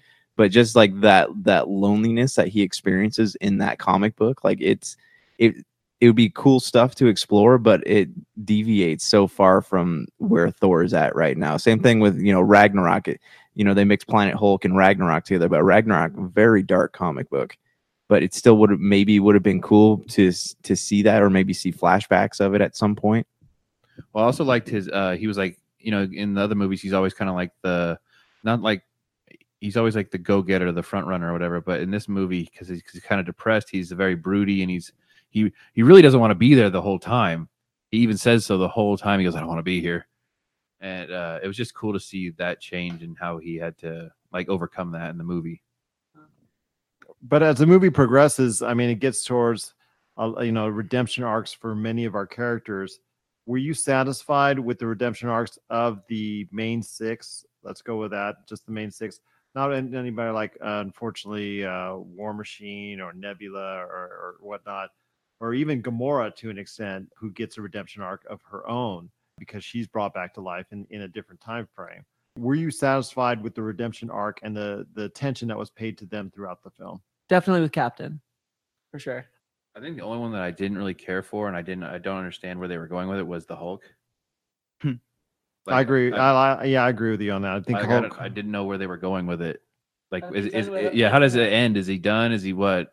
Like, Yeah. what's gonna happen? Well, Ruffalo has stated that he st- he still has like a movie left on in, in terms of a contract with that character. So Like, I'm sure we're gonna see something else. Um, I'll tell you what we're gonna see: the Hulk with Doctor Strange type powers. but did you uh, did you like the exposition that he had? Because one of the scenes is where he. So, okay, and during the middle of the movie, they go ahead and split up into different teams. Uh, obviously, we talked about what happened with Black Widow and Hawkeye going to one area. Then you had War Machine and Nebula going to another planet, the actual planet in the beginning of the Guardians of the Galaxy, where Peter Quill finds uh, Witch Stone. I I love that part too when it Yeah. cuts away from the opening scene and Yeah. you realize because he just has the headphones in and they Exactly. watch, they watch that. and that's where they become and that's where Yeah. Thanos becomes aware of what's going on and what they're trying to do to stop him. But then another scene eh, during around that same type of timeline is Tony Stark and Captain America and Paul Rudd as Ant-Man, them going back to the actual original Battle of New York in, in 2012. But also includes the Hulk. That part of it, I'm not sure. I, I think I think went a little bit too long with the Hulk part of it, as far as him having the conversation with Tilda Swinton's character. but I thought that was a nice. Doctor I thought that was a nice tie-in for Tilda Swinton though, because she was Yeah. a big part of Yeah, Doctor but Strange. I thought it, it dragged a little bit. yeah, uh, it could have been. A, it could have been a five-minute scene Yeah, if you wanted it to. because they had a cutaway after. uh and they come back to it though. Yeah, I think if they had kept it just one scene, that would have been a lot easier than just cutting away from it and then going back to it. Because I don't know, that felt a little weird. I guess. Yeah, What do you think about going back to Battle of New York itself? I liked it. I liked. thought The, I liked. The. I liked the different perspectives And of the. was oh, gee, It was the first. Sorry, it was the first Avengers. Sorry. Go ahead. Oh yeah, it was. It was the first Avengers. I love the heavy nod to the Winter Soldier. I love. Yeah, Yeah. Robert Redford in there, With- Frank with- Grillo. I like we goes. They're all Hydra, Yes. and how and how and how they even played off of the the story arc where it turns out Captain America is part of Hydra. yeah, he- that was from controversial Yeah, yeah. comic book series. Yeah. Yes, and where he where he says "Hail Hydra" in the film, and although I would have liked to liked it better even more if Captain America after he says it, just like you know, uh, you know, he really really has a disdain for what he was saying. That would have made it even Yeah. more special. Or imagine if they actually just put that clip in the trailer. Yeah. Just like it all goes and all of a sudden just cuts the captain going, Hail Hydra. Oh, my Just- that would have set it off fire. But uh, I also liked when uh, Captain had to fight himself. That Yeah. was that was like he goes. He like, he just like yeah, yeah, I know. I think I think it's good because we got to the the end of of Cap's story arc as a as a character. I think like because you had uh, um said uh, the I could do this all day, and he you know so yeah I know. I think it's good that we saw some like he he's done with that those uh, like one liners and things like that that you would normally come to see. One thing I want to say for the end, well, actually, no, we, we can't say because it's the end, but there's something as far as Captain America's ultimate demise, which I know you want to talk about, which you don't like very much, Josh, which we'll talk about in a little bit. But don't let me forget the actual aging process because he has a super sauce. Doesn't that slow the aging process? Mm, to an extent, though. Remember, he was frozen. He was flash Yeah. frozen for Yeah, that. no, but I'm talking jump. well, but we'll, we'll we'll talk about why we're Yeah. talking about him Uh. and, and an agent, but him having the super sauce in him, I thought that slowed the aging process. From what I Dude, They only showed a but he's- but flashback of his if he's from if he's from that time the- period, he looked pretty good. If he's, if you know what those from people look like. What I have looked into at least recently and from coming into Endgame is the serum itself doesn't stop aging. No, What it slows does- it down. though. well, not even that. It reduces the effects of what aging is doing. So, because he would have been 90 something Older than that, You know, that's part of the end. That's part of the end. We'll Yeah. talk about that in a second. But it, like I said, they go ahead and complete their plans to an extent, but Thanos becomes aware of their actions. Mhm. You guys seem to like the fact that Thanos was made aware in the fashion that they did. I just thought it was clever. But also one thing about the this, the back the going back in time is I loved the scene between Tony and his dad. Yeah. Oh yeah. yeah. Yeah. I thought that was really good. And that was an initial jump. What happened there is after they go back to the Battle of New York, they give Paul Rudd the scepter, yeah, and Tony Stark and Steve Rogers go back in time for one last jump to 1970. yeah. And specifically, why 1970? Because that seems to be the only point in time where they have two Infinity Stones together. Is that correct? But yeah, that's when they had the that was when they had the Tesseract because they had the Tesseract the whole Yeah. time, so it was locked up there. Yeah, at the original army base where he was at, where you see again in Winter Soldier. Yes, Yeah. yeah. And then I liked I also liked the reference to when he's looking for Zola Yeah. Absolutely. It's Arnim Zola's ma- name was mentioned there. because that's But- the same bunker where they found the computer a version of him Yes. in Winter Soldier. Yes. Captain America saw Peggy Carter. I thought she Uh, would look at him and yeah. think he was a ghost. I thought she would like So do like a double take I at the end she and was she was gonna walking. turn. like- and, and then he'd be di- he'd be gone. Yeah. He'd disappear. And then also Tony Stark does go face to face with his dad. That was a little contrived at the beginning, but I like the fact where it ended up. Howard Potts. Josh, what do you think? It, it was weird because they didn't really make the intentions of Tony's dad clear right there because it kind of seemed like a setup to me. And then it ended up not being a setup. But no, I, I like that scene of them going back in time. The window scene was weird because the blinds were clearly open and she was just not mm-hmm. you and you you would know you would know like even like the, her her the way her eyes were set up you would see somebody standing right But she had there a lot of reflections. She had a lot of reflections. I, I guess i guess but These are military people, okay? They're not trying to Oh, be yeah, aware. they're- they're tr- yeah, yeah, yeah, yeah, sure. It, it gave a nice, it, it, I guess, helped round out Tony's story arc before his, you know, his ultimate end. and You're listening to the Pop Culture Cosmos. Don't touch that dial. Wait, do, do people still use dials? Get ready for Box Art, a gaming docu-series from Pyre Productions and Rob McCallum Films. If you love video games, chances are there's a box cover or cover image that you love and has stuck with you for decades. In our series Box Art, we travel across North America to visit with the unknown illustrators and artists responsible for creating the most iconic gaming images of all time. What was once scheduled to be a 90 minute documentary is now a six episode season packed with unbelievable tales that paint a picture of the gaming industry you've never imagined. Just one of the many pop culture projects from Rob McCallum Pyre Productions. we're getting to the middle point. We're actually leaning towards getting to the end part, the last, uh, what, 30, 40% of it, which sets up some really heavy exposition. And when they come back from the time jump and they're in a normal time, the five years later, and they come back and they realize Nat was gone because of the sacrifice she had to make from the soul stone, but they they've got the stones. I was still upset at that time because I was still devastated over what happened to Nat and and Yeah. uh, conveying that emotion uh, between them. It seemed it seemed like the Avengers team was really shaken up by it, and I like the fact that they were able to convey that emotion for her. Yeah. But shortly after that, I like the fact that it hits you hard to the fact that Thanos is now aware, and he comes after through the time loop, through a through the old nebula, and the old nebula helps everybody come back uh, as far as Thanos is concerned and his entire army into the five years ahead Mhm. time zone. And you know, at first you think, "Wow, man, the Avengers headquarters, which has been rumored to be devastated, is definitely devastated." That part I really enjoyed. that was I thought that was an amazing scene because you have Ant Man looking out and seeing the the birds Yeah. and things like that, seeing this life that's seemed to return, and you just get hit with that that blast. I thought of- Tony died right just there. Everything going. I thought Ant-Man. Yeah, died. yeah, No. I thought Tony. I thought Stark. He was because he was hitting up the top two with his without his helmet on. He got blasted. Well, but Ant-Man didn't have his helmet on. Yeah. Yeah. See, I just- Suddenly he has it after you know the dust has settled. it was Pretty that was crazy. Did you catch that? As the missile went through the window and was starting to explode, you could see him. But yeah, that that's why he was small when uh He just in the loose everything else happened. Yeah, That's exactly. that's some that's a that's some good reflexes there for you. Some ant like. I'd be just like, Would you think at that point Yeah. that he'd be so small that Oh. blast he would just be like, just, just Yeah. done. These weren't a hot missiles. They were just concussive. Got it. Yeah, yeah, got yeah. it. Thanos doesn't. He doesn't deal with that. The heat. Yeah. It can But it- the the physics are different because the Ant-Man in the movie, the Ant-Man movies, the physics are different when you're smaller Oh right. Yes. Right. He's in this. The, yeah. because he can like you know he's like a bullet. knock you out when you're when he's the size of like an ant. True. true. Okay, are we talking about the ending now or no? Getting close, getting close. But, Okay, well I'll, I'll save this till then.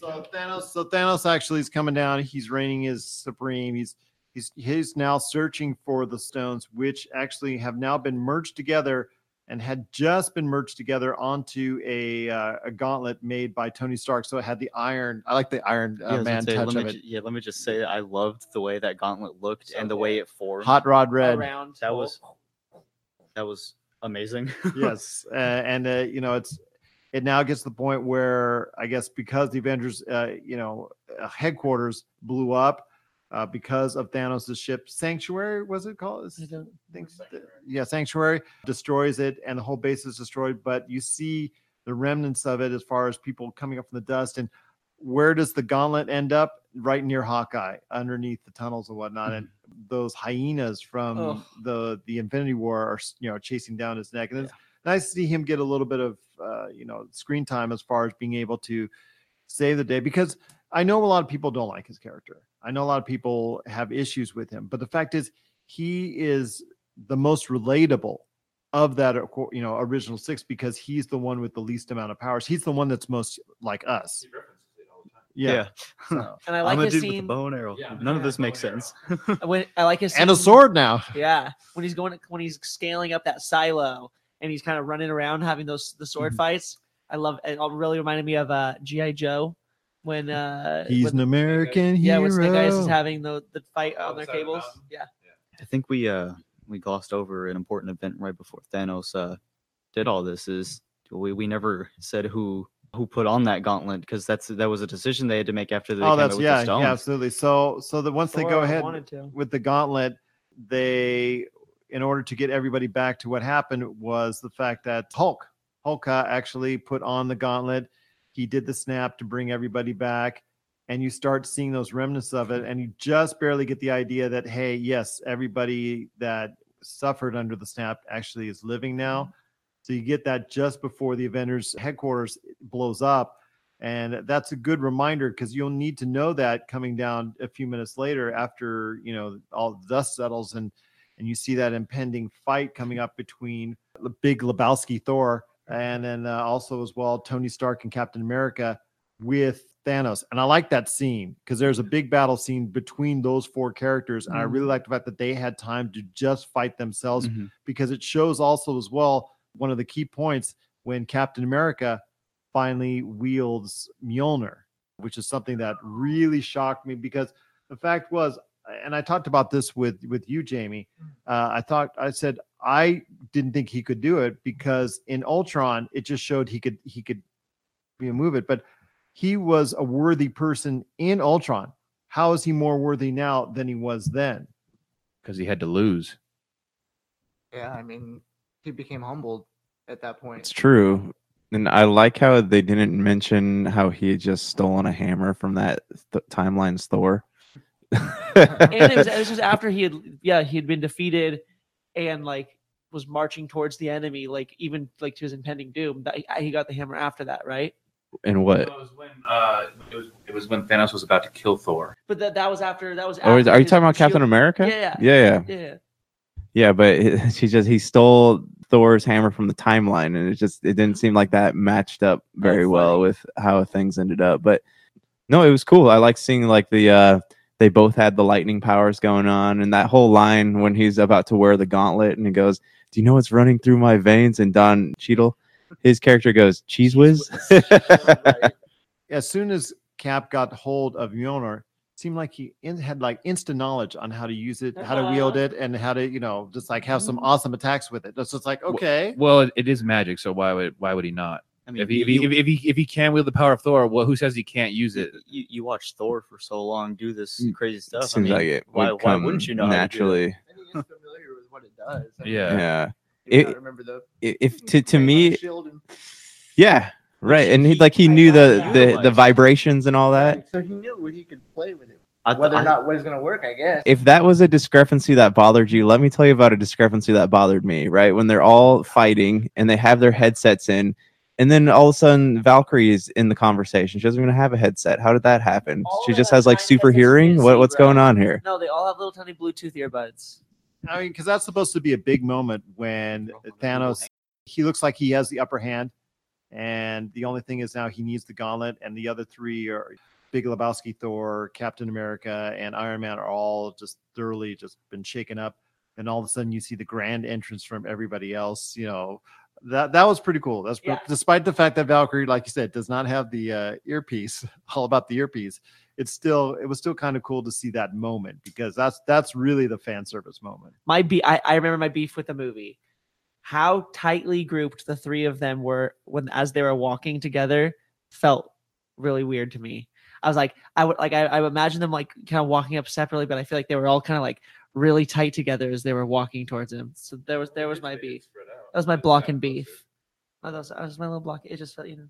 Yeah, but it still it led to a you know a- I guess probably the moment I was hoping for, and that is the big battle. That is the big battle where where all the sides of good facing off against Thanos's dark army, the Black Order, who was there for like five seconds, yeah. And you know all the Chitauri and all that. The, the Chitauri, they were like briefly seen in the the Battle of New York, and then like brief, even le- really less, yeah, really brief in the actual big battle itself.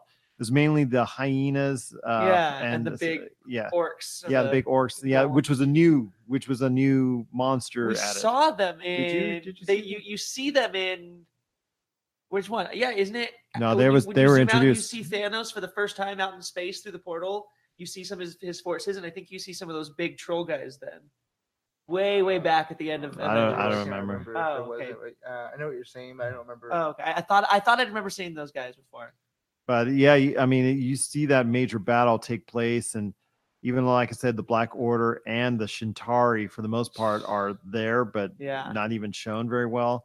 The battle itself was pretty good, almost like playing hot potato with the uh, with the gauntlet, as uh, Hmm. Good's trying to keep it away from evil and that was and all that. And um, they gave uh, they gave most of the characters enough screen time to get a, re- realization. They did the powerful moment that Marvel has said that they were going to do for a long time, and that's lean more towards a female superhero demographic. There's a scene in there where all the female superheroes are collected together. Josh is up. I know, Jo- I know that. I know. I know. Josh is is is not. Uh, well, you know what, Josh? Go ahead. I, I, I know. I work with Josh. S- s- So what that that was a cool scene, but From a strategic combat perspective. from a strategic combat perspective, what were they all like? Oh hey, hey, women assembling over here. Ladies, come on, come on, we're doing this. Like in the middle of this huge fight, and all of a sudden all the women are together. That doesn't make any I- sense to me. I think they could have tastefully still done the girl power thing if like imagine like Thor's getting down and like s- someone comes up in the background and just saves They- them. And then they- but- as they zoom out, you see that it's these six girls all around him that all of saved the him, you and, know? I and all the could've been a fun scenes that way. showed these girls, they were in different points of the battlefield. Right. You, you know whose fault this was? Who? Brie Larson's. This This is is definitely all that Brie this Larson's that fault. scene was definitely her idea. I it feel it feels like it. It There really was feels no like way it. it. wasn't her idea. It was it was a cool no scene. controversy, but It was a cool scene, but it just it felt super forced. Yeah, yeah, It was And- it didn't it didn't feel organic. Like if they had, you know, if there was a fight scene with Scarlet Witch and then she was with the uh the It was a hot potato issue. So okay, you know, okay. Um, let's say Shuri has it. She's running with the gauntlet. Somebody knocks her over. Gauntlet falls down. The Scarlet Witch Yeah. gets it. Then Scarlet Witch has it. You know, okay, For That- that's- sure. That is more organic than maybe what you saw, like them all gathering up at, at one time. I, I can and I can understand. It that. felt really shook and woke. No, it's like shoved in my face. Oh, I Yeah. thought you said shook.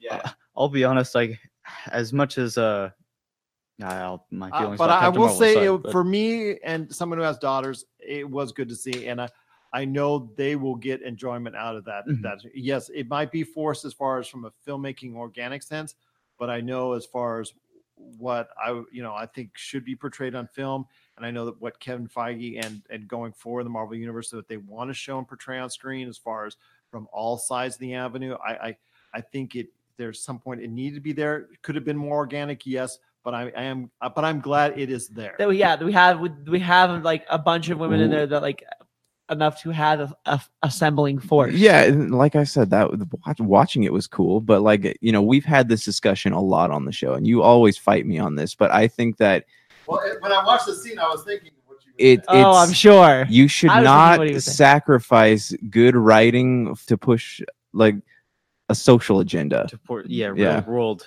problems. Yeah, I, wanna, it- I got a question for you, Gerald. You know, they, because you know if you Josh puts this on his Facebook page. you Yeah, know no, yeah. apart. you know, you know, they they they tout Captain Marvel as the you know the, the new strongest Avenger or whatever. I, I do like the fact that she wasn't overwhelmingly powerful. I don't. I Really? do like that because She Well, flew but- right but- through it. but Thanos, her be- going up against She Thanos, didn't feel overused She- in this movie. Not against- overused, but she felt overpowered. But not against Thanos no, though. uh, not against. What he he headbutted her and she just stood there. Because the first time he was tossing her around like a rag doll. All of a sudden Then she comes back up to him in his face. He does a headbutt and you just hear tink. Yeah, nothing. Yeah, the happened. headbutt, the Yeah. headbutt deal. Yeah, Jumps right. Like three times in a row. But but okay, but really the, the thing no no well kinda. Where did she where did she where did she get her powers from? If we all if you, everybody saw the movie, where'd she get her powers from? Generator. Infinity Stone. Who else has got their powers from an Infinity Stone? Scarlet Witch. Witch. Why isn't she just as powerful? She, she seemed like kinda it was. She- Well, yeah, but they don't ever tout that. They always touted Captain Ma- Captain Marvel. This is the strongest. This is a strong female. and from different stones. True, but bring back Vision. Oh. Oh yeah, that's a, I guess that's another uh, another person that I didn't Uh, think about. Di- Disney Plus. That's what Disney Plus is all about. Well, it's seven bucks. Dude, I It's cheaper. that- that's a it's cheaper than other thing, Netflix. but Disney Plus is there was a cataclysmic battle that took place, which I, I actually wanted to see more of. Yes. Uh, it's more detail in as far as the battle at the end, as far as the big battle between Yeah. both sides, because that's what you want as a fan. That's what you're hoping to see is those big comic book cataclysmic battles. They kind of kind of already gave it to you that. Yeah, but I, I is more. This is more fighting on personal level. but Right. this is all sides Yeah. in the same area at the same time, battling the forces of evil to an extent which we may never see again. But Right. that goes back to what, like me, you know, me and Tony were talking to you after the movie, and we said, you know, even Josh, we said, Josh, Infinity War was the brawn. This is the brain. yeah, th- you know, this Interesting. this was a story that was used for finishing finishing off what, what they need to do, There's tying up making this everything, making it plan interesting, and leaving- doing it. leaving avenues because I know I saw plenty of avenues for them to take this little arc or this little arc or you know I do like the fact that Pepper Potts got one last Rescue. hurrah in the in her iron uh, Rescue. Her suit was tight. Look, Her, yeah, her rescue suit. amazing. I would have loved to see them call her Lady Ironheart, like a Riri from the the new Iron Man comics. Okay, where was Groot? He was very We used didn't get to see very little. Okay, and that's Yeah, that's another thing too. Winter Soldier in both of these movies, Winter Soldier did not get his due. He has the same thing running through his veins, or a cheap knockoff of what Captain America has. But yet, all he does is he just point. All he does is just point his guns at people and shoot them. Like he does. They don't show any like cool brawling scenes with him. I, I just Yeah, he's just firing off. The running scene from Avengers: Infinity War, where uh, Captain America and uh, Black Panther take off, Yep. but and- Bucky does it, But Bucky can because in the in in, in Civil, War, they're running through the freeway. I've told you that before. I've had it it, it really bothered me in Infinity or when War. they're, when they're in Civil War and they're like doing that slow run to the hangar. I thought they had super speed. well, no, but like yeah, you know, but the- you know what? As remember- the buildings coming down on it. Well, yeah, but remember, like Bucky, he took out like like half the Avengers in that movie. Yeah. and yeah, but they they, they made him so weak. so underpowered. He, all he has is a gun. You have a machine gun. Ooh. And even at the end, he doesn't get the respect he deserves. I think he should have had the first first dibs for Captain agree. America. yeah, I because they put so much emphasis on the relationship between Bucky and Cap, and then Yeah. Okay. I, I, I gotta well, there- well, there's a reason for that, but I gotta point to the no pun intended the white elephant in the room. Do you think they did that for a social a social reason? Yes, Okay, a hundred percent.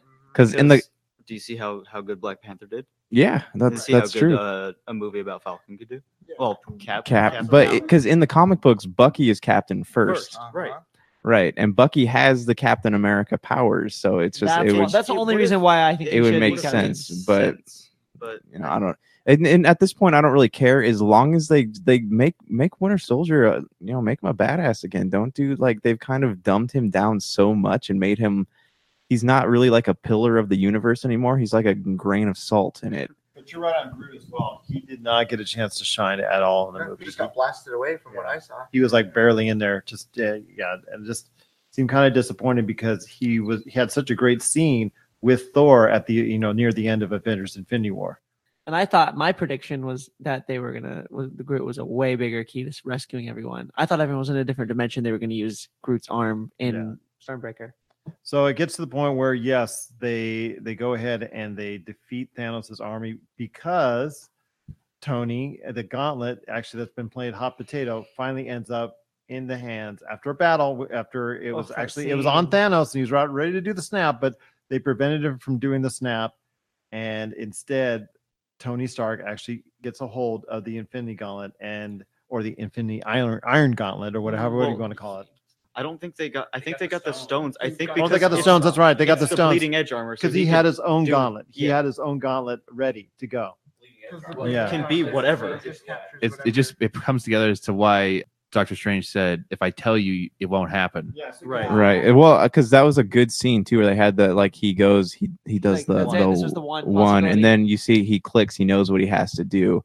And I honestly, to you know, if you tell me what you guys think about this, I don't think that his death would have worked any other way than how it happened. Like, because I kept thinking he's gonna get stabbed to the chest with that giant sword, Yeah. but like his death scene would not have had the impact that it had unless it happened like that. I Totally. thought that That's was Yeah, the it- best it- way he could It worked. Yeah. Again, uh, Tony Stark out, uh, you know, outsmarted him.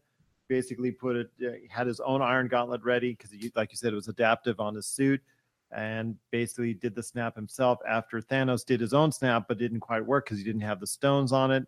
And it, wa- Yep, yep, not quite there. But unfortunately, during the course of the snap, and because he did the snap, the repercussions unfortunately became fatal Oh. for Tony Stark and unfortunately led to the death of, of Iron Man. Well, at least the death of Tony Stark per se. I'm I'm, I'm assuming and Thanos, yeah, Thanos and the entire Black Army, uh, that's all gone. That was all wiped away. Tony Stark, unfortunately, uh, after a, a poignant death scene, also uh, you know had passed away. I don't think it's the death of the Iron Man character. I really don't think it's the death of the Just Iron like Man the death character. of Steve Jobs, though, is it going to prog- is it, everything going to progress well after this? Are they going to Ooh. keep developing better technology after that point? I- I'm sure because Stark Enterprise is still a thing. Look at uh, Happy Hogan's in Spider Man, right? And He's still And, wearing and Pepper. and Pepper. They're still wearing the brand. So Pepper, has she? Well, good riddance. I never liked her anyway. So um, I, I would have. because what she said that you know how they She with said Nick she would Fury, do a she would brief yeah like that She said she'll come do a in brief for cameo. Just a a goodbye. few and a few scenes like every other whatever movie she's needed in it. That's fine. But yeah, nothing Ah. like nothing major, like not a consistent role, like Yeah. she said. Do you, do you think because we discussed our theories after this? Do you think that they are going to put Iron Man's character on ice, or do you think they're going to have the either the daughter or the kid from Iron the Man three take up the, the I really think it's the kid because there's a reason that he was there. at Yeah, the yeah, memorial, and yeah. Yep. They focused on just him. Everyone else was with somebody. Yeah. right? He's the only one alone amongst them all being focused on. Yeah, God, I didn't know who he I just Yeah. There was something going on there. out, Yeah. I think there's definitely something with that. I think- yeah. he hasn't been involved since then, and now all of a sudden here I am. Yeah, I, th- I think there might be a time, it, like before we see something else like that, you know, come into play. Because I mean, there's going to be time either way after this movie. There's Mm. a, a break is needed. Yeah, the Iron Man doesn't need to come back right away. Yeah, right. but, but he Um, does. I think he does need to come I- back. Yeah, I, I watch every, you know the whole thing come back is super long format, like you know HBO style, where it's like we get like That's Disney I know. Imagine that the Avengers reboot where we actually do get the time to explore all those arcs you were talking about. another conversation. That's another conversation for another time. But I think that with Disney Plus, we are going to get overloaded on Marvel stuff, and it, people are going to start getting tired of it. Uh, that's a definite possibility, and especially the fact that this was such a finale for this phase, this part of it, that it's going to be hard for to rev that hype cycle once again. I think a lot of people are going to be, when, you know, when the Black Widow movie comes out, or when Eternals and and all that comes out, Shang Chi. I don't think you're going to get anywhere near the reception for it that you're seeing at the tail end of what you saw before Infinity War Endgame which is sad because even if they they could be really good films, but we you know a lot of people are not going to know that because they're going to be so done and over superhero film, films to the point where it's going to take another yeah it's exactly oversaturation.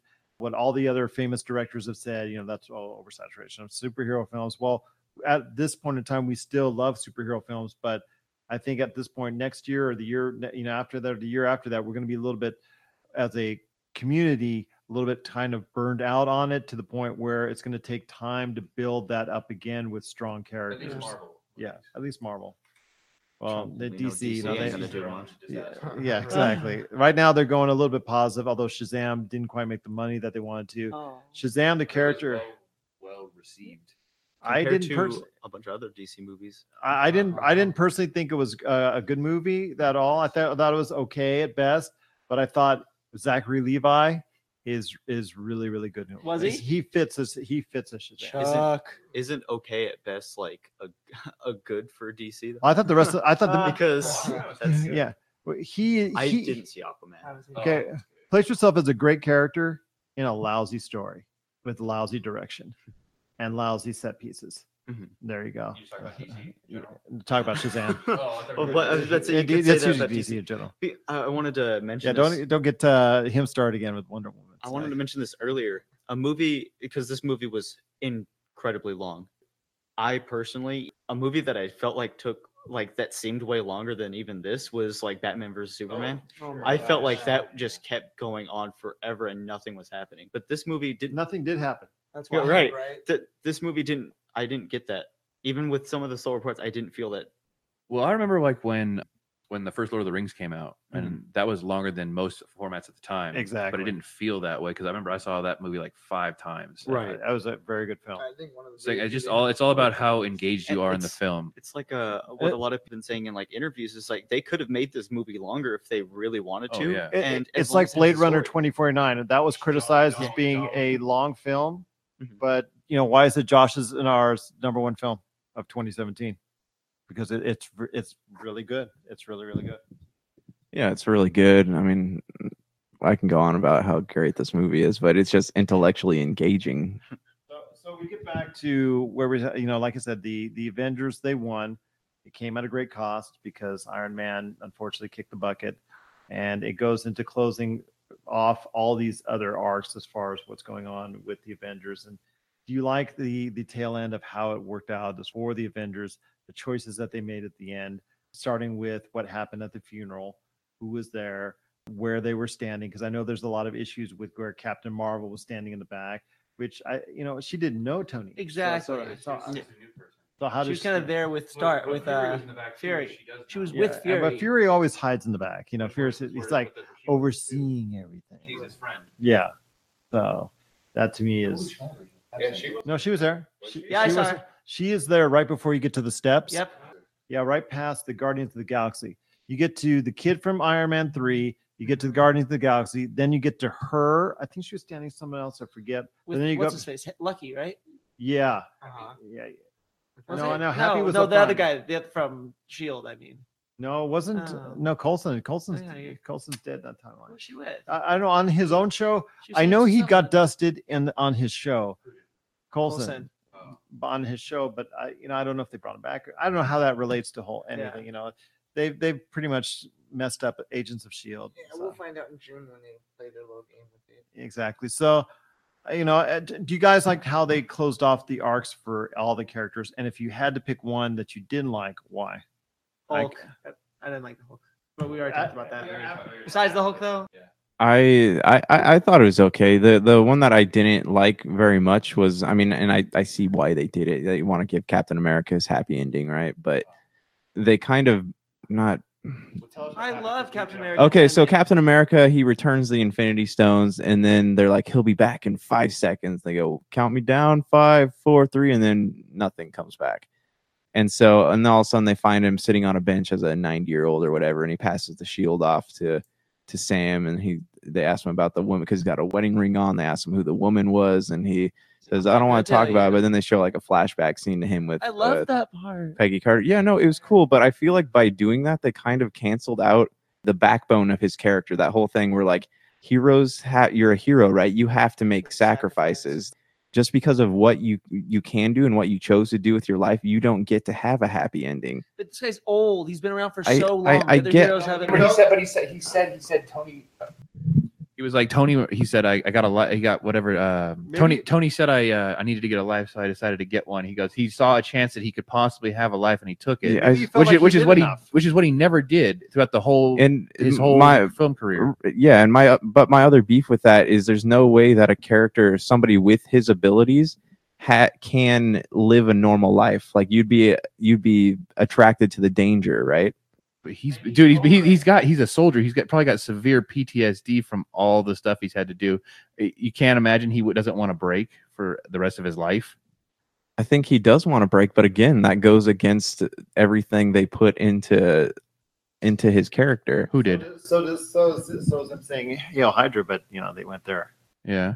But th- that was that was a s- you know that served a purpose. But they also, but see, they all everybody switched. See, Tony was selfless and Captain America was selfish, which is the opposite of what they started out as. yeah, that's true. I, I just I, I- I don't. It just doesn't feel coherent with his character It's to me. evolution.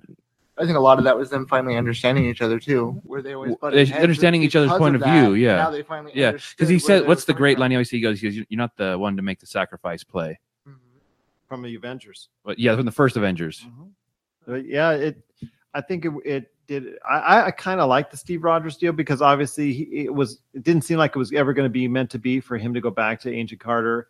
And I think at some point in time they just had to go ahead and say, you know what, if Chris Evans doesn't want to be a part of this, and the easy call to make was him dying because you know what, everybody and their grandmother had him dying. We all had him. back in yeah. Civil War. Yeah, we all had him dying in this movie, and the way they found a creative out for it and still make a happy ending, which hopefully will please a lot of fans, even though they will not have Chris Evans until they unless they get really creative. Yeah, and really happy with the cash. He'll take over on the Robert Downey Jr. fund. it's it's right. funny too how they don't talk about how he's just gonna leave himself in the ice. You know, there's two Captain Americas in this timeline. There's not two Captain Americas. Remember, the Tilda Swinton explains it to what, or and so does Mark Ruffalo. If I put it back in the exact moment, that can't that timeline never happens. What I thought But then the arc would have had to have happened, wouldn't it? No, because they- how no, did he, he end said- up there no, on the he said he bench? puts it at the right. because he still he still existed. Which She's- made it like it was He went back in time with the first pin place. particles, not the gauntlet. She still she still knew him though, right? Captain America. He existed in that timeline. He had to have Carter. It canceled. No, he's He's in his own timeline. Though I'm talking about he put the stones back, so all that canceled itself out. basically He's he's he's not as thro- a he's not in he's not frozen in ice. So then, he, as he grew up, he probably would turn on TV and see the Avengers fighting with Captain America. That's because he still has memories of what. He's just he's still a man at a time. He's just in a different time now. Yeah. And boy, can he dance! Well, he's kind of in his own time, really. Yep, and he did get that dance after all. He had a date. You're listening to the Pop Culture Cosmos. If you're tired of sifting through flea markets for rare and unique games, we can help. Retro City Games in Henderson, Nevada, only five minutes from the Las Vegas Strip, has all your favorite gaming staples, classics, and a wide selection of rare games with new stuff always appearing on our shelves. Come in and chat with Nicole or Doug about your love of games and watch as they help you complete your collection or find your childhood favorite. And don't forget, Retro City Games loves trade ins. So if you have any Nintendo, Super Nintendo, Sega, Xbox, PlayStation, or even PC games, come in and visit Retro City Games today. Welcome to the new metropolis of gaming, Retro City Games. we got a little glimpses of what's going on you know as far as after the battle is concerned of what everybody's doing now. We got the happy ending for a lot of so far at least for a lot of the main characters that were part of it. And you know i guess it does make that happy ending that will make a lot of marvel fans happy. And to me it it pays off somewhat in the investment that you've made over the course of the 22 films I love the fan service as far as when they go back in time or the references to it or the Yeah. whether they're subtle or they're overt. I, I love the references to it. So let me get down to this and let's get ask the question. Thinking on back on it, I because before this podcast, I was thinking maybe you know it's going to be really super high in this list, but I'm I'm reevaluating it and I'll share my thoughts here in a second. But where do you think this fits in your timeline as far as your your you know the whole Marvel Cinematic Universe? Where do you think it ends up? It's not in my my top five, but it's probably a six or seven. I would say. Oh, hold on, I do want to ask you guys though. The Scarlet Witch, right? When she was facing off against Thanos, there's some darkness in her eyes. So now that Disney owns Fox, do you think they're gonna maybe lean towards that House of M storyline? Yes. I hope so. Uh, With maybe with her, uh, you know, maybe with her series on Disney Plus. Well, they still they still they still they still got to figure out how to merge the MCU and the X Men though. Right. That's another story for Uh, another yeah. day. The quantum realm. So- yeah, yeah, yeah, yeah. I said it how many times So go ahead, Justin. Uh, I would put I'd runner. put Endgame in my top five. I think I probably put it around five, because because I like I, I like seriousness, I like drama, so I really like the tugging at string certain strings at the right moments. I thought that was cleverly done. I, that's what kind of like why I like my my top my top MCU film is Winter Soldier. Yeah, there you go, man. There you go. Ah, yeah, yeah. So Chad, Uh, it's going to be my top five for sure. A big rating for me in movies is how often during the movie is my brain able to realize that I'm watching a movie, where I do I, where I step back and go like, okay, I'm watching a movie. Versus if I never have that thought at all, that's a really good thing. Uh, and so this movie kept me uh, it kept me enthralled for a good portion, even during the slow parts you know, I don't know if I was just so excited for all this stuff that was happening and, you know, all, all the nostalgia, you know, during the beginning was, you know, I was just eating it up, but I, uh, I don't, I feel like there wasn't a lot of, uh, moments that lost my attention. So it kept the flow going pretty good. so it'll be in your top five. In my top five, Name a number. uh, four. Okay. Tony. Ooh. This is the first movie I've ever seen back to back in a 12 hour period. Nice. So it's definitely top five. As a movie as a whole, I thought it was it was great. Uh, I'd probably give it like a nine out of ten if I had to rate it that way. And putting it on my top five is that's difficult because there's so many movies to choose from and rank. Because almost none of them, except for like Th- Thor movies and like the Incredible Hulk, were like I could skip over. So anything above that is just high to me. But I th- I'd probably rate it like four or five in a top five. for me. Okay. That seems to be the going rate, although Josh is a little bit lower, but not by much. To me, I'm always more interested in the origin stories than the end of the end of the journey. Hmm. That's a good out. I like that out. It just Okay. yeah, There you this go. this tugged my heartstrings in in a lot of ways. Eh. So Go ahead, Jamie. Everybody's already said it. I'm gonna say it too. Top five, obviously. I noticed there's not a. It's not a top number one. No, I Of noticed course not. no, nobody number one. there's always another number one. I mean, But where where do you rank in your top five? in my top five, three, surprisingly enough. Okay. You know what? I'm gonna probably say I think 'cause for me it was Winter Soldier number one Hmm. going in, and then Infinity War number two, and then number three for me was GOTG, the original. That those were three really good movies. GOTG hasn't aged as well as I liked over the course of the past, you know, few times I've watched it, but it's still an extremely good movie. I'm beginning to think that even with its flaws that it has over the course of the three hours, it, it is also a top five film because there are such strong moments in this film that really, as a fan, you are blessed to have, and it does pay off in a lot of ways on that end. There are some narrative things, as we've talked about, as I said, that I would fix. But these are tweaks any every scene. It's like, okay, this is how the Russos see the scene. I would see it a little bit differently, but the end goal would be the same.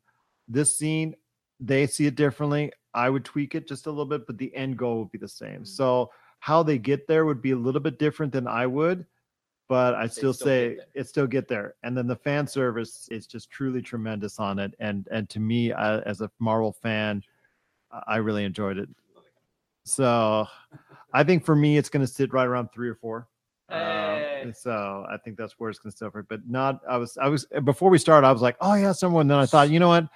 Now that we're, I'm really thinking about it. I, I'm gonna see it again, but I think probably it's going to be a three or four. So you rank Winter Soldier number one then? oh, but yeah, What does everybody else rank as their number one? Probably say for me would be Civil War. You can be honest. If it's the David Hasselhoff Nick Fury film, like no no judgment at all. It's it's really difficult for me because there's a lot of like nostalgia.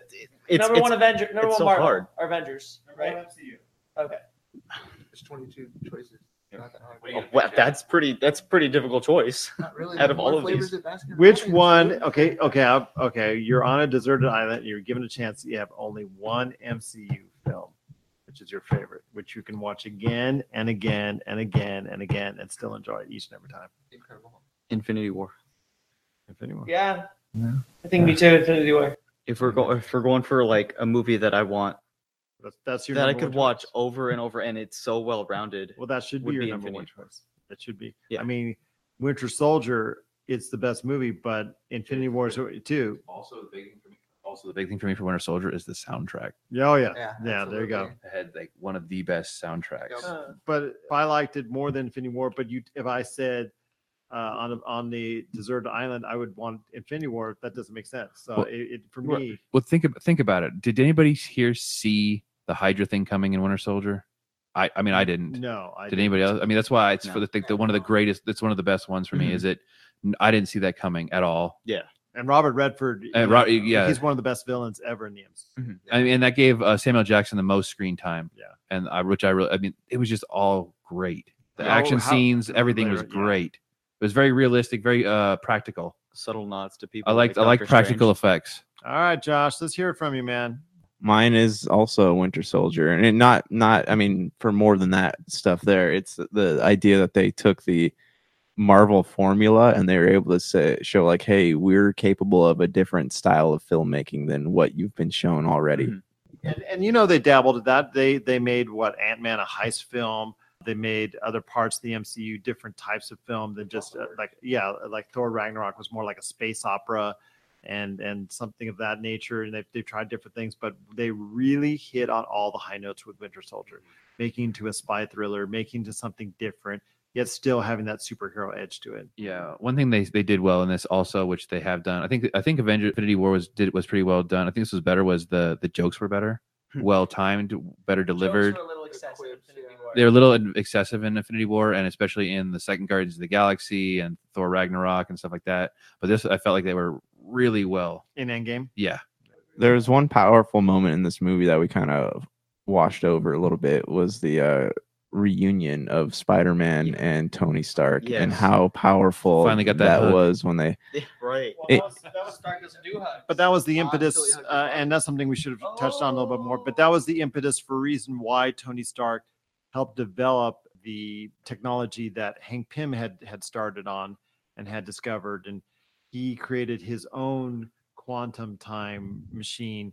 He was reluctant to do it, Mhm. but because of his thoughts on Spider-Man and how touched he was, and you know, a son-like character to him, that it, it caused him to go ahead and reevaluate where he is at and and see what he could do to help out. And obviously, that was the key to you know why he he did what he did. I also like the uh the Hold, re- hold on, hold on. Before we move on to another character, I, I that was kind of the end of his his evolution, right? The even how they the archetype of the Tin Man, like how, even how they they use that that uh the heart plaque as an anchor, right, to show prove Tony Stark has a heart. Mhm. That's been an anchor for his character for so long, and then he finally the end of his journey towards becoming human came to fruition. I think with that hug with Peter Parker. What was, the, what was the line in Avengers, but just before you know Captain America told him you wouldn't lay down on the line or whatever. he says you're not the guy to make the sacrifice play to lay down on the wire and let the guy crawl Exactly. across you. but that's because um, Tony Stark indicates. to Well, him, like yeah, I said, he's not- he's be- he's becoming he's, self- a playboy philanthropist. He's not all self. that He's stuff. not uh, selfish. He's selfless now. Yeah, so it completely transformed his character, and a lot of it had to do with his his affection for. It started in um for Spider-Man. Ultron. Yeah, Yeah. Or uh no, it wasn't No, Ultron. no, no, it was not Ultron, Uh, because it- Civil. It wasn't. It was. Civil It was War Winter. It was uh Winter Soldier. That was what caused the change. for Tony Stark. I'm pretty sure. What or it was that and the Hydra thing, and then the Battle of Los. He remember Tony he has Stark wasn't in. no, but he but the Hydra thing, but, but Okay. then betraying everybody and the Oh, yeah. crumbling and stuff, and then remember Yeah. he says he has flashbacks to the Battle of New York, and that's when he started to change. That's when he created Ultron. Yeah, Mhm. that's true. But he became aware of. It's so cool because you know you see that scene where in the past Tony Stark is coming up to Robert Robert Redford and they're battling over the the Tesseract and they, you know who has that or whatnot. It was It's the old Tony where he's yeah. So like when they have the I think it's Iron Man two where they have the court scenes. exactly. But the uh, the new Tony, the one the one in the uh, ti- you know that came down there from the from the future. Uh, it's funny. He recognized. Okay, they're all bad. Yeah. So he's got these. He's got the skinny. So he knows. You know what's going on. They're they're all Hydra. I like how he's telling Scott how they're all bad, and he goes, "Yeah, they look like bad guys." you guys didn't know. yeah. It wasn't obvious. Well, I also like the the evolution about his um his relationship with his father because you remember in the early movies he has a really disdain and resentment for his father, but as we go on here through um, Civil War and all the flashbacks and stuff, uh, He grows a better appreciation for his dad. yeah, he it's it growth with his dad. I think that um, that's kind of a real life thing too. Like you don't really come, you hate your parents growing up. Everyone does, but you don't really come to appreciate what your parents do. Well, well, and and our and Robert Downey Jr. had a, an interesting childhood and young uh, young life. Yeah. We all have those moments, but we don't really appreciate what our parents did for us until we become parents ourselves. This is true. This is true. But yeah, it's a great way to end up. And you know, we didn't get that answer. No comment. I'm here, aren't I? Okay. You drink the fifth. I mean, plug the There's an argument on the way home there for you. No, I'm kidding. I'm, I'm kidding. walking home. There you go. Exactly. I'll be driving by. Shit, Why he's is he walking walking home. in 100 degree heat? Oh well. Oh, Daryl Dukes for level up. there Why you is go. Tony still walking out of here? exactly. But all in all, to me, it looks like everyone out here said it was a very good film for us. Uh, It's higher up on the echelon list for the Marvel Cinematic Universe. It may have not been the ultimate as far as what we were hoping for, but still, to get a movie that, again, like Infinity War, the Russos were directed to go ahead and we need you to go and get all these characters together make them all ha- each have their own importance into it with some exceptions like you know there you could say what you want about groot winter soldier and a couple others not really having that arc to go ahead and and be a part of but for the most part the russos did give you a payoff that's worth seeing and i think overall like i said it should be a satisfying experience if you watch infinity war and avengers endgame going forward back to back. I think it, it's really like a great uh what five plus hour Yeah. you know viewing event for you. Yeah it's, it's a lot of hours but it goes by well enough it goes by fast enough. You don't realize you're you're sitting there for three hours. It doesn't drag. The pacing even though a lot of people like i said it, in the first part was slow it had meaning. It had emphasis. It was building. yeah, and it was building, so it didn't seem like it dragged, even though it was slower. And it's building that tension, like you were saying. So I think overall, like I said, from all of us, we think that if you haven't seen it yet and you're listening to our spoiler cast, shame on you. Go ahead, go ahead and see it because I think it's well worth it. You guys concur? Concur. Yes. Uh, Here, Go see it in the theater. Yeah. IMAX, I'm probably going for my third one. round. Nice tonight. Oh, in six hours. How many a world record? How many times did you see Endgame in a 24 hour period? I saw the first Lord of the Rings three times, three days in a row. I think it Three three days like after Tony three days after school. Me and my all I friend, we both went three days in a row. My goodness. And I, I thought I was crazy about it. You know, we named our kids after Lord of the Rings characters, but yeah, there you go. You take the cake, my friend. You Oh. win. You win. Appreciate so much you listening to our spoiler cast on Avengers Endgame. Any last thoughts on the way out, guys, or want to plug anything before we head on out? I mean, I, I know that we we kind of know this next couple movies, but the uh, the the somewhat future is. Oh, yeah, let's talk about the future. It's kind of cool. It's yeah. it's it's because it's unknown because you don't know where it's going. I mean, there was an ominous sound at the end of the credits, which you guys uh, No, we you know. include me in. So into it's what what did you say was uh, just Iron Man? it's Iron Man in the cave when he's building the original. In the first Iron suit. Man, Yeah. my number three rated. Did you on my mind that list. there was no end credit scene? Yeah, Setting yeah, up for it- the it's future. it's called Endgame. Why would there be an end credit scene for a they're movie called be forward. Endgame? And makes sense. Well, setting it It- maybe something even see- small for the future. Well, they did. They got the sound clip, the smallest of the It- smalls. It, would have been nice, but at the same time, I'm not upset that there there wasn't. Well, Like, that was, but, but okay, there that, was, but that the was the most, I'm it was the most prominent death. So it, that, that was like the beginning of his Yeah. story. So Well, at um, the end of his story. think about this too. With the sound clip and everything, it's more of him, I guess, an homage to like, you know, okay, Yeah. this How it door's started. closing, but it's not completely locked. Yeah. Well, you could lock it in like the next Ant Man movie to where you can't do that kind of time travel because it's going to destroy the quantum realm. So now you can't do that. The, and Yeah. also think they they ha- don't want to make any announcements until after Spider-Man. So dropping an in credit right. scene would be detrimental to that Exactly. strategy.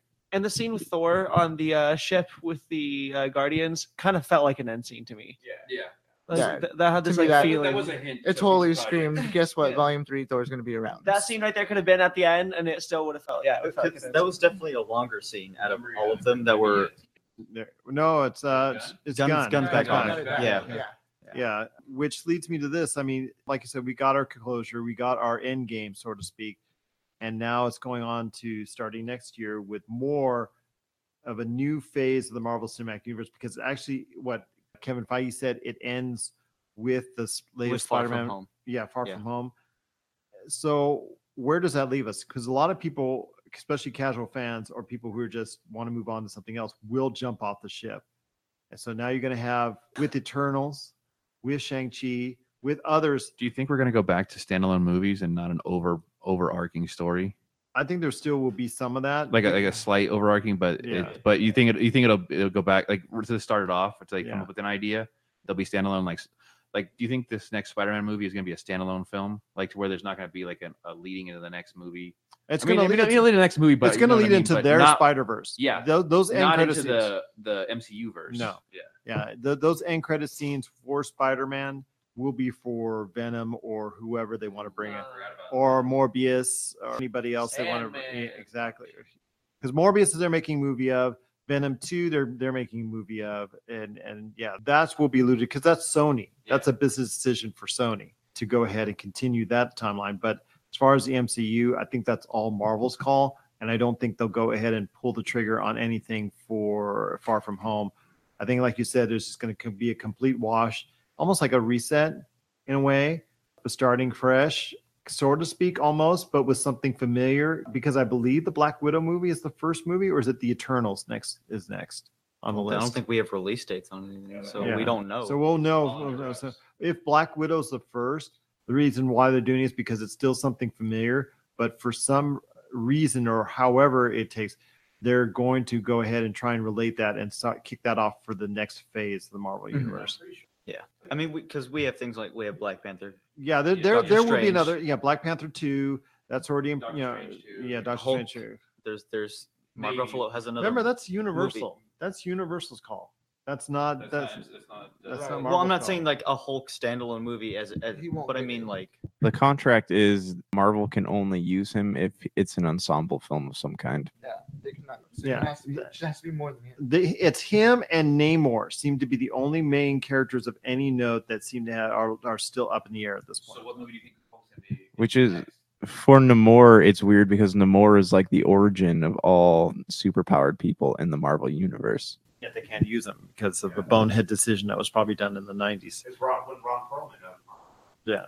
I mean, we're just going to go from here. But the you know the future, I, I'm like I said, I'm I'm excited for Shang Chi. I'd love to see, as you and I talked about, a martial arts film that gets people excited to go see a martial arts film at least outside of the Asian marketplace because they follow martial arts film to the T, but the rest of the world depends seemingly on ebbs and flows. Everybody loved when Crouching Tiger, Hidden Dragon hit. That seemed to be hit at Universal. When Jackie Chan became famous, when Jet Li became famous, that was great. But right now we're in sort of lull, But it's coming. No, it's coming back because combat sports is, is on the rise.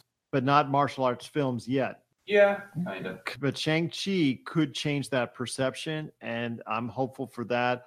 Like I said, the Eternals, I don't know much about the Eternals, but then again, we didn't know much about the Guardians of the Galaxy, so they may hit the jackpot twice. So we'll have to wait and see. Angelina Jolie, she's going to play a character, obviously going to get more big names for it. So, but yeah, the Eternals concept, uh, I'm I'm very unfamiliar with. So Josh is going to have to enlighten me in upcoming episodes. But the future is looking bright. It's still, but it's just not going to be as bright as what it is right now with Endgame. So, guys, any last thoughts? I know we're kind of burnt out after our full spoiler cast for talking about it at nauseum, seemingly, but still was a great conversation. I, I enjoyed it, hearing your thoughts. You know, spoiling it for everybody out there. And but yeah, any last thoughts? Anything you want to plug on the way out? Josh, Humanica Media, he's burnt out. He's he's all marveled out for now. He's already going through that PTSD. Uh, I'll, I'll plug my album. yeah, there you go. Go ahead. I'm I'm I'm gonna be releasing my self-titled album next month, and so yeah, be looking forward to it. It's gonna be on Spotify. I don't know. I'm actually not all the way sure what it's gonna be called right now, but that's okay. I'm pretty sure it'll just be Hyper Schmitt. Buy this album, please. There you go. Please, yeah, stream it, share it, add That's- it to your playlists. As as uh, Chad would say, Hyper Schmitt. That's hyper and S C H M I T T. That's right. I like that right there. Nice. All right, Justin. Anything going on with Topic Apocalypse? No, just like I said, just tune in. Topic Apocalypse at any uh, all social media. We release episodes uh, usually once a week. Just new content, getting better. Just tune in. All right, sounds good. And and last guys, Game Source. Same, just tune in, stay up with us. We're getting ready to do some things with um, Game Source Plus One. I know Gerald likes doing that. Yes, yes. I like these mysterious things that you're talking about. Yes, yes. That's good. So, just keep an eye out, and you know, we'll still keep trying to do this as much as we can. Lots And of things in the pipeline, but not sure if we're gonna bring it out there yet. Okay, fair enough, fair enough. And Josh, it looks like he's completely done. Yeah, I, I have stuff I'm working on, but I just um my brain's fried to get today, guys. I'm sorry.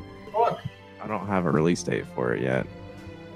Make one up So- right now. So I wrote a book. It's done. It'll be out soon. Just keep following my social media pages. Scott, congratulations, you suck. But anyways, thank you guys so much for being a part of this. It is again Pop Culture Cosmos Avengers Endgame spoiler cast.